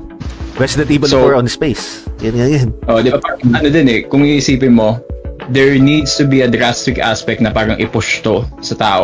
Yeah. Not to reintroduce it, but to innovate it to the point na it will never be ignored by people. Ayun, nadali Yun- mo. Innovation. Magaling Yun na, yung ginawa ng StarCraft 1 and 2. Mm, Tingnan mo yung StarCraft 2 hanggang ngayon sa Korea, sikat pa rin. mm. Di ba? Sa kahit sabihin na natin tournaments lang, are we going to see a renaissance of um, RTS? At this point, ito yung sad truth. And alam ko marami tayong mga kaibigan na naglalaro ng mga laro ngayon, yung mga Get Good games. Mm-mm. Pero that, that causes the death pagdating sa real-time strategy. Mm. You may say that it's challenging. You may say it's strategical. Pero if you compare it and playing something like Red Alert, malayo pa rin. Oh. And when I say critical think- thinking goes out of the door, it's not an insult. It's just evolution, kung tutusin. Sa saan pa pupunta yung tao? Doon sa mga mas madadaling pwedeng laruin. Mm. Easy to... And Mm. nakita na natin to sa lahat ng mga laro ngayon. Th- This is why we have quick time events na lagi, di ba? Parang sobrang prevalent na ng quick time events na sa laro na parang yeah, that one one button na lang pwede natin solusyonan yung problema natin. When you play an uh, an RTS game, no. It's manual. Kailangan mo mag-isip. eh. Ito kasi yung term na real time eh. Mm. Na you have to plan out each and every action that you're going to do. Na hindi lang ano, ah, ang tawag dito, ah, for real ti- ah, for other genres that you're controlling just one character or sabihin natin five ganyan. In RTS games, you control a whole platoon or a battalion eh, 'di ba? Control 90. you need to monitor ano and you need to monitor them uh, ano all at the same time Mm. And it's not always yung may pinakamagandang uh, tawag dito, yung pin- pinakamalakas na mga units na nananalo. oo Di ba? Sometimes the basic uh, characters win. Sa Zerg, for Oo example. nga eh. Oo nga. Marami Ano na nga nanalo eh, sa di ba? Zergrash eh. Ganyan. Mm. Warcraft nga yung ano sa I Warcraft think we- pero nananalo ng peasant rush lang Oo. Oo, isa pa. Meron. May peasant wash din. Uh, may sinabi siya dito na don't lose hope. We're not losing hope, but the problem is the developers and also the games na nagbebenta nito mga ganitong laro already lo- lost hope. And we, yun nga, you have to turn the tide and everything. You need to have someone innovating a very good thing when it comes to strategy. So we might see a renaissance probably a year, two, three, four, five from now. Pero at this point in time, kung ako lang ang tatanungin, I'm happy na kung ano nandito sa PC ko, StarCraft 2 lang, yun lang. Because I want to remember kung paano ko nilalaro itong laro to. Even Ayun. yung one. I agree din. Pati din kay Sheila, yun nandun, yung sinabi din yun na ano, sana mali tayo. sana mali tayo sa mga sinabi natin na ano. Oo. Mm. Hindi na, hindi na, it's not ano eh. I- It's not sabihin natin mali tayo kasi nangyari na eh. Mm. Wa- Wala na tayo pwedeng, alam mo yon Di, di, kaya pinipilit ko sinasabi na yung innovation talaga ang sisira dito sa stigma na meron. If no one innovates something as close na ginawa sa StarCraft 2, Wala. it's basically It, it's gonna die. Ganyan. And then, pa- uh, horrible. So, I'm just Parang- happy na sabi nga ni Justin na nag-usap tayo tatlo, is StarCraft 2 still big in Korea, then there's still cause for people to do the, these sorts of games. Pero again, it's going to be a select faction of people or a select um, group of people na talaga magtatangkilik na ito. mm So, in the end, you just have to play with things and also genre of, genres of gaming that you're 100% com- comfortable with. If you like to support RTS, then go ahead and do so. Eh, ako, I, I also, I'll still support it. Especially, ano, StarCraft. And also, survival horror for me. So, I, I hope yung rant na yon hindi siya masakit for people na tanggapin. Pero, dun, Reality. ulo ko na, oh, it's reality. It's reality. Hindi natin na problema, Yeah, yeah. which is nangyayari. Again, thank you guys. Yeah, no worries. I mean, nakikita ko rin din kasi din, eh, parang eh, nangyari din yun sa light gun games. Eh, yung usong-uso dati yung mga Time Crisis, yung ganun nga. Tapos biglang Oo, ano, yung tapos dahil ano na nag-move tayo into ano na HD televisions and then suddenly hindi na gumagana yung mga light gun na ano na controllers. That's Mm. when it died. Yeah. Yun na. Siguro, idagdag ko na lang din, huwag tayo masyadong umasa sa mga remakes. Mm. Kasi it's rehashing everything in the entire idea. eh. That- That's why people have mixed feelings dito sa darating na ano, na Final Fantasy because it's just a reimagining na. So, I, I again, it's innovation, Brad. I, I mean, Adrian and Jay would agree na if you don't innovate anything, it will slowly die a very horrible death talaga. Ah, it will be stale. Yun, yun. Mm. it will get stale. Ayun. Thank you, thank you. And Oh. that wraps up our, no, our, our podcast na technically. Napatagal na lang ano ng 2 hours and 30 minutes. Pasensya na guys. Napa, napa, Walang, walang napahaba maaga naman tayo yun. start. Okay, maaga naman din tayo nag-start actually. So, ayun. Maraming salamat guys sa mga nag-support dito sa stream natin and sa podcast. And of course, to our guests na nag-accept ng invite natin. Yes. Eh, maraming Yeah. salamat. So, um, let's give them a... uh, Thank you. And let's give them a portion to ano to give up their plugs right here. So, ayan. Sheila, go ahead and give up your plugs. plug, plug, plug. Ahem. Ah, ayan guys, hello. Um, thank you, thank you so much pala ulit sa mga nakinig po sa podcast. Ayan. Again, um, thank you so much po sa LSG for inviting me po dito sa podcast. Ayan, sa natatulog po po ng LSG. Thank you. Sa mga followers ng Sheila Mio Gaming, ayan, thank you so much. Kasi dumayo ka talaga kayo dito sa ato para supportahan yung podcast ko. Kasi, ayun, um, salamat, salamat kasi, kasi kahit alam kong busy kayo, napadaan pa rin kayo sa podcast. Ayan, oh, thank you guys. Hey, okay, go, go ahead and ano, kung sa mga viewers na hindi pa alam yung ano mo, yung, yung gaming page mo, para din sa sa mga listeners din namin sa Spotify, go ahead plug your no, your Ayan. your socials. Again, again guys, ayan, sana ma-follow niyo po yung page ko. Ah, it's Sheila Miao Gaming. Again, S-H-E-I-L-A, tapos Miao, tapos Gaming. Ayan, sana ma-follow. Thank you, thank you so much. And sana naman si Nosy, may gusto ka ano, i may, may gusto kang plug? Ako na ng page. Wala. Wala. Salamat lang po sa lahat mga viewers. Thank you guys and thank you LSD for always having me. Thank you, Sheila, for coming on our wacky podcast and and bearing with us sa mga ano namin. Ayan, salamat po. Thank you. Thank you, thank you. Ah, si H. Eto. Si H, si H. Mag-henshin na naman to, teka mo. Bakit? Ay, uh, ay, Eh, uh, uh, H. Yun yung ibig sabihin ng H. Henshin, Henshin. Henshin. Kagabi, Hulk ah, yung Henshin, Henshin. Okay, so, well, going back, so, yeah, pasalamatan muna natin si, ano, si Sheila, ano, Mio Gaming. Uh, thank you, um, for, ano, for accepting my invitation na mag-guest ka dito sa ano, Losing Streak Gaming and looking forward sana hindi pa ito yung huli or last, rather. So, yeah, looking forward na sana, ano, makapag-guest ka ulit dito with a different, ano, topic.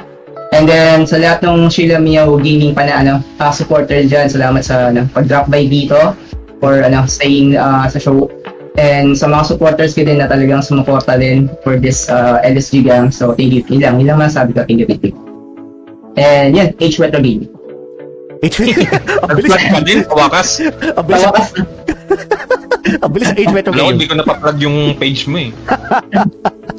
And last, we have right here si JM Cruz of Zero Hour Discussions. Go ahead and plug your Number- page.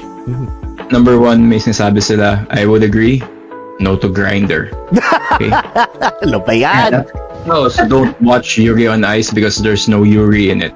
Again, sorry. Um, my name's James Chris again. Uh, Zero Hour Discussions. Always a fun time hanging out with my good friends Adrian and Jay. Um, siguro yun na lang yung ano ko. Sabihin ko regarding them. I've met these guys for mag mag-iisang taon na siguro in a few months and very fun. Simula kami. Ako, actually ako, si yung dalawa si Raiden. Also si, ano, si Jazz.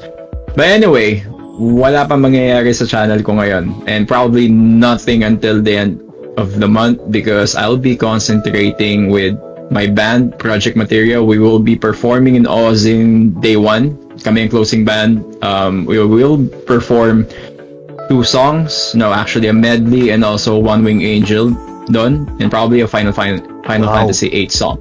And yeah, again, when it comes to real-time strategy or anything else I guess na gusto nyong gawin, do whatever you want. Play whatever you want. Ang akin lang is just be true kung anong gusto nyong mangyari sa laro ninyo. Also, revisit all games. Because right now, to be honest, tanggalin nyo yung graphics ngayon.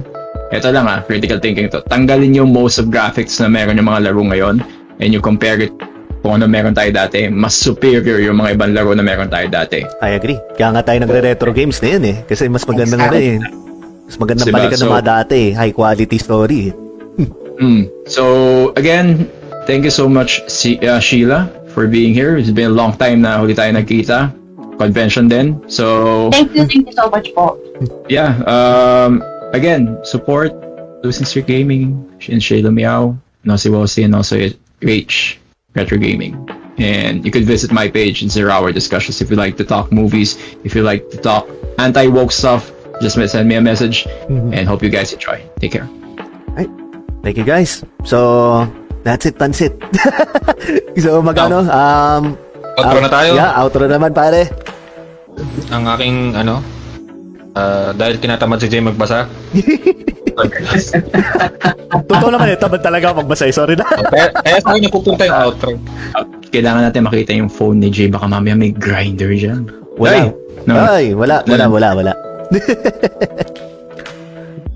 Sige, sir. Ayun, um, ayun nga, ah, again, maraming maraming salamat sa pag-guest eh, ah, sa amin, sa si Sheila Miao Gaming. Maraming maraming salamat. ah, Thank you, Sheila. Sa pagbigay ng iyong Thank you thoughts. so much po. Oo, pagbigay ng iyong thoughts about the real-time strategy games. Maraming maraming salamat. At yun nga, nagpapasalamat na kami at pinaunlakan mo kami ngayon, ngayong gabi sa ano. Alam din namin, busy ka din. Ah, yun. Ah, yun. Also, maraming maraming salamat sa mga dumi, ah, dumalaw, bumisita, nag-comment, nag-share, nag-like, pumuso, tumawa na isa. Sino to? Kim. Yan, tumawa. Ah, yun, ah, maraming maraming salamat. Ah, humihingi po ako pala ng tawad dun sa mga comments na hindi na namin nabasa dahil sobrang dami na po. Ah, and napapansin namin kasi nag-uusap-usap din kayo sa comments. So, Bala kayo. Maraming salamat.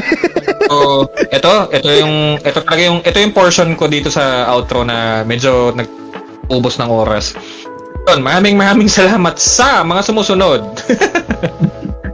kay Peter Carlisle Santa Ana, kay Tago of The Game Silog Show, si Yu, Henry Jimenez from Hentai TV's Gaming Hub, Trevor, si Azewazy, si Xander, si Joan Rodionova, si Kevin Talicio, si Hurandom eh, Ah, Noel Palmon, John Michael Ipapo, kay Sir JDM ng 123 Go, ang aking butihing girlfriend na si Chel, maraming salamat. Uh, Mama Chup Chup, si AR Perez, Remilio Yap Balan, si Aji Solis, Jason Villaverde, si Rocky Waki from Rocky 15, Core Gundam, uh, also uh, kasama sa Core Gundam Place, uh, si Romel Boncillo, Kevin Duayan from the Elitistang Weibo podcast, uh, someone na may Chinese characters na hindi ko mabasa, sorry. Si Mix Cuenco, si Christian Ray Correa, si Cersei Atutubo, si Edward, si Edward Morales, si Kim Azriel, ang aming bunso at patron saint na si Raiden Yuri from I'm Lightning, ang uh, aking kapatid na si Jello Polio, si Al, uh, Alben Delgado, Ronaldin Smith, Josel Gonzalez, Alexander Cahade, Risk, uh, Rosel Reyes from Risk Place, uh, Jinkos Gaming Hub, si Dave Mauricio, si Japs Hiponia, si April Jean Valdez, si Velvet Pro, si Gomer Kaasi, at and kasama din natin nag-like uh, or nilike din ni Sir JM from Zero Hour Discussions, si Kenji De La Paz, Edgar Christian K, si Clark P- uh, Plambiano from Clark 21 Just for Fun at si ano si HH ng H Retro Gaming. Maraming salamat. Maraming salamat din pala sa mga nag-send ng mga stars. Kasama na diyan sila. And si Kimson nagbigay si Kim nagbigay ng 75 stars. Thank you. Si JM nagbigay ng walang humpay na mga stars kanina. Hindi ko nabilang yun eh. Pero may 25 siya ngayon. Tapos si Justin na nagbigay ng 1,000 stars para pahirapan si Jay. Yun, maraming maraming salamat sa inyong lahat. Um, Si ano din, ayun, si AR din. Si AR din. Nagbigay din ng Si paulan Air Pierce nagbigay ng sandamukal din na ano na naghahang na siya kanina, nag-send ng nagkakamali. I think ano 1,100 stars ang binigay niya kung di nagkakamali. 1,200. I think uh, yun, maraming maraming salamat uh, to others. Uh, si Jarina din yata nag-send ng ano.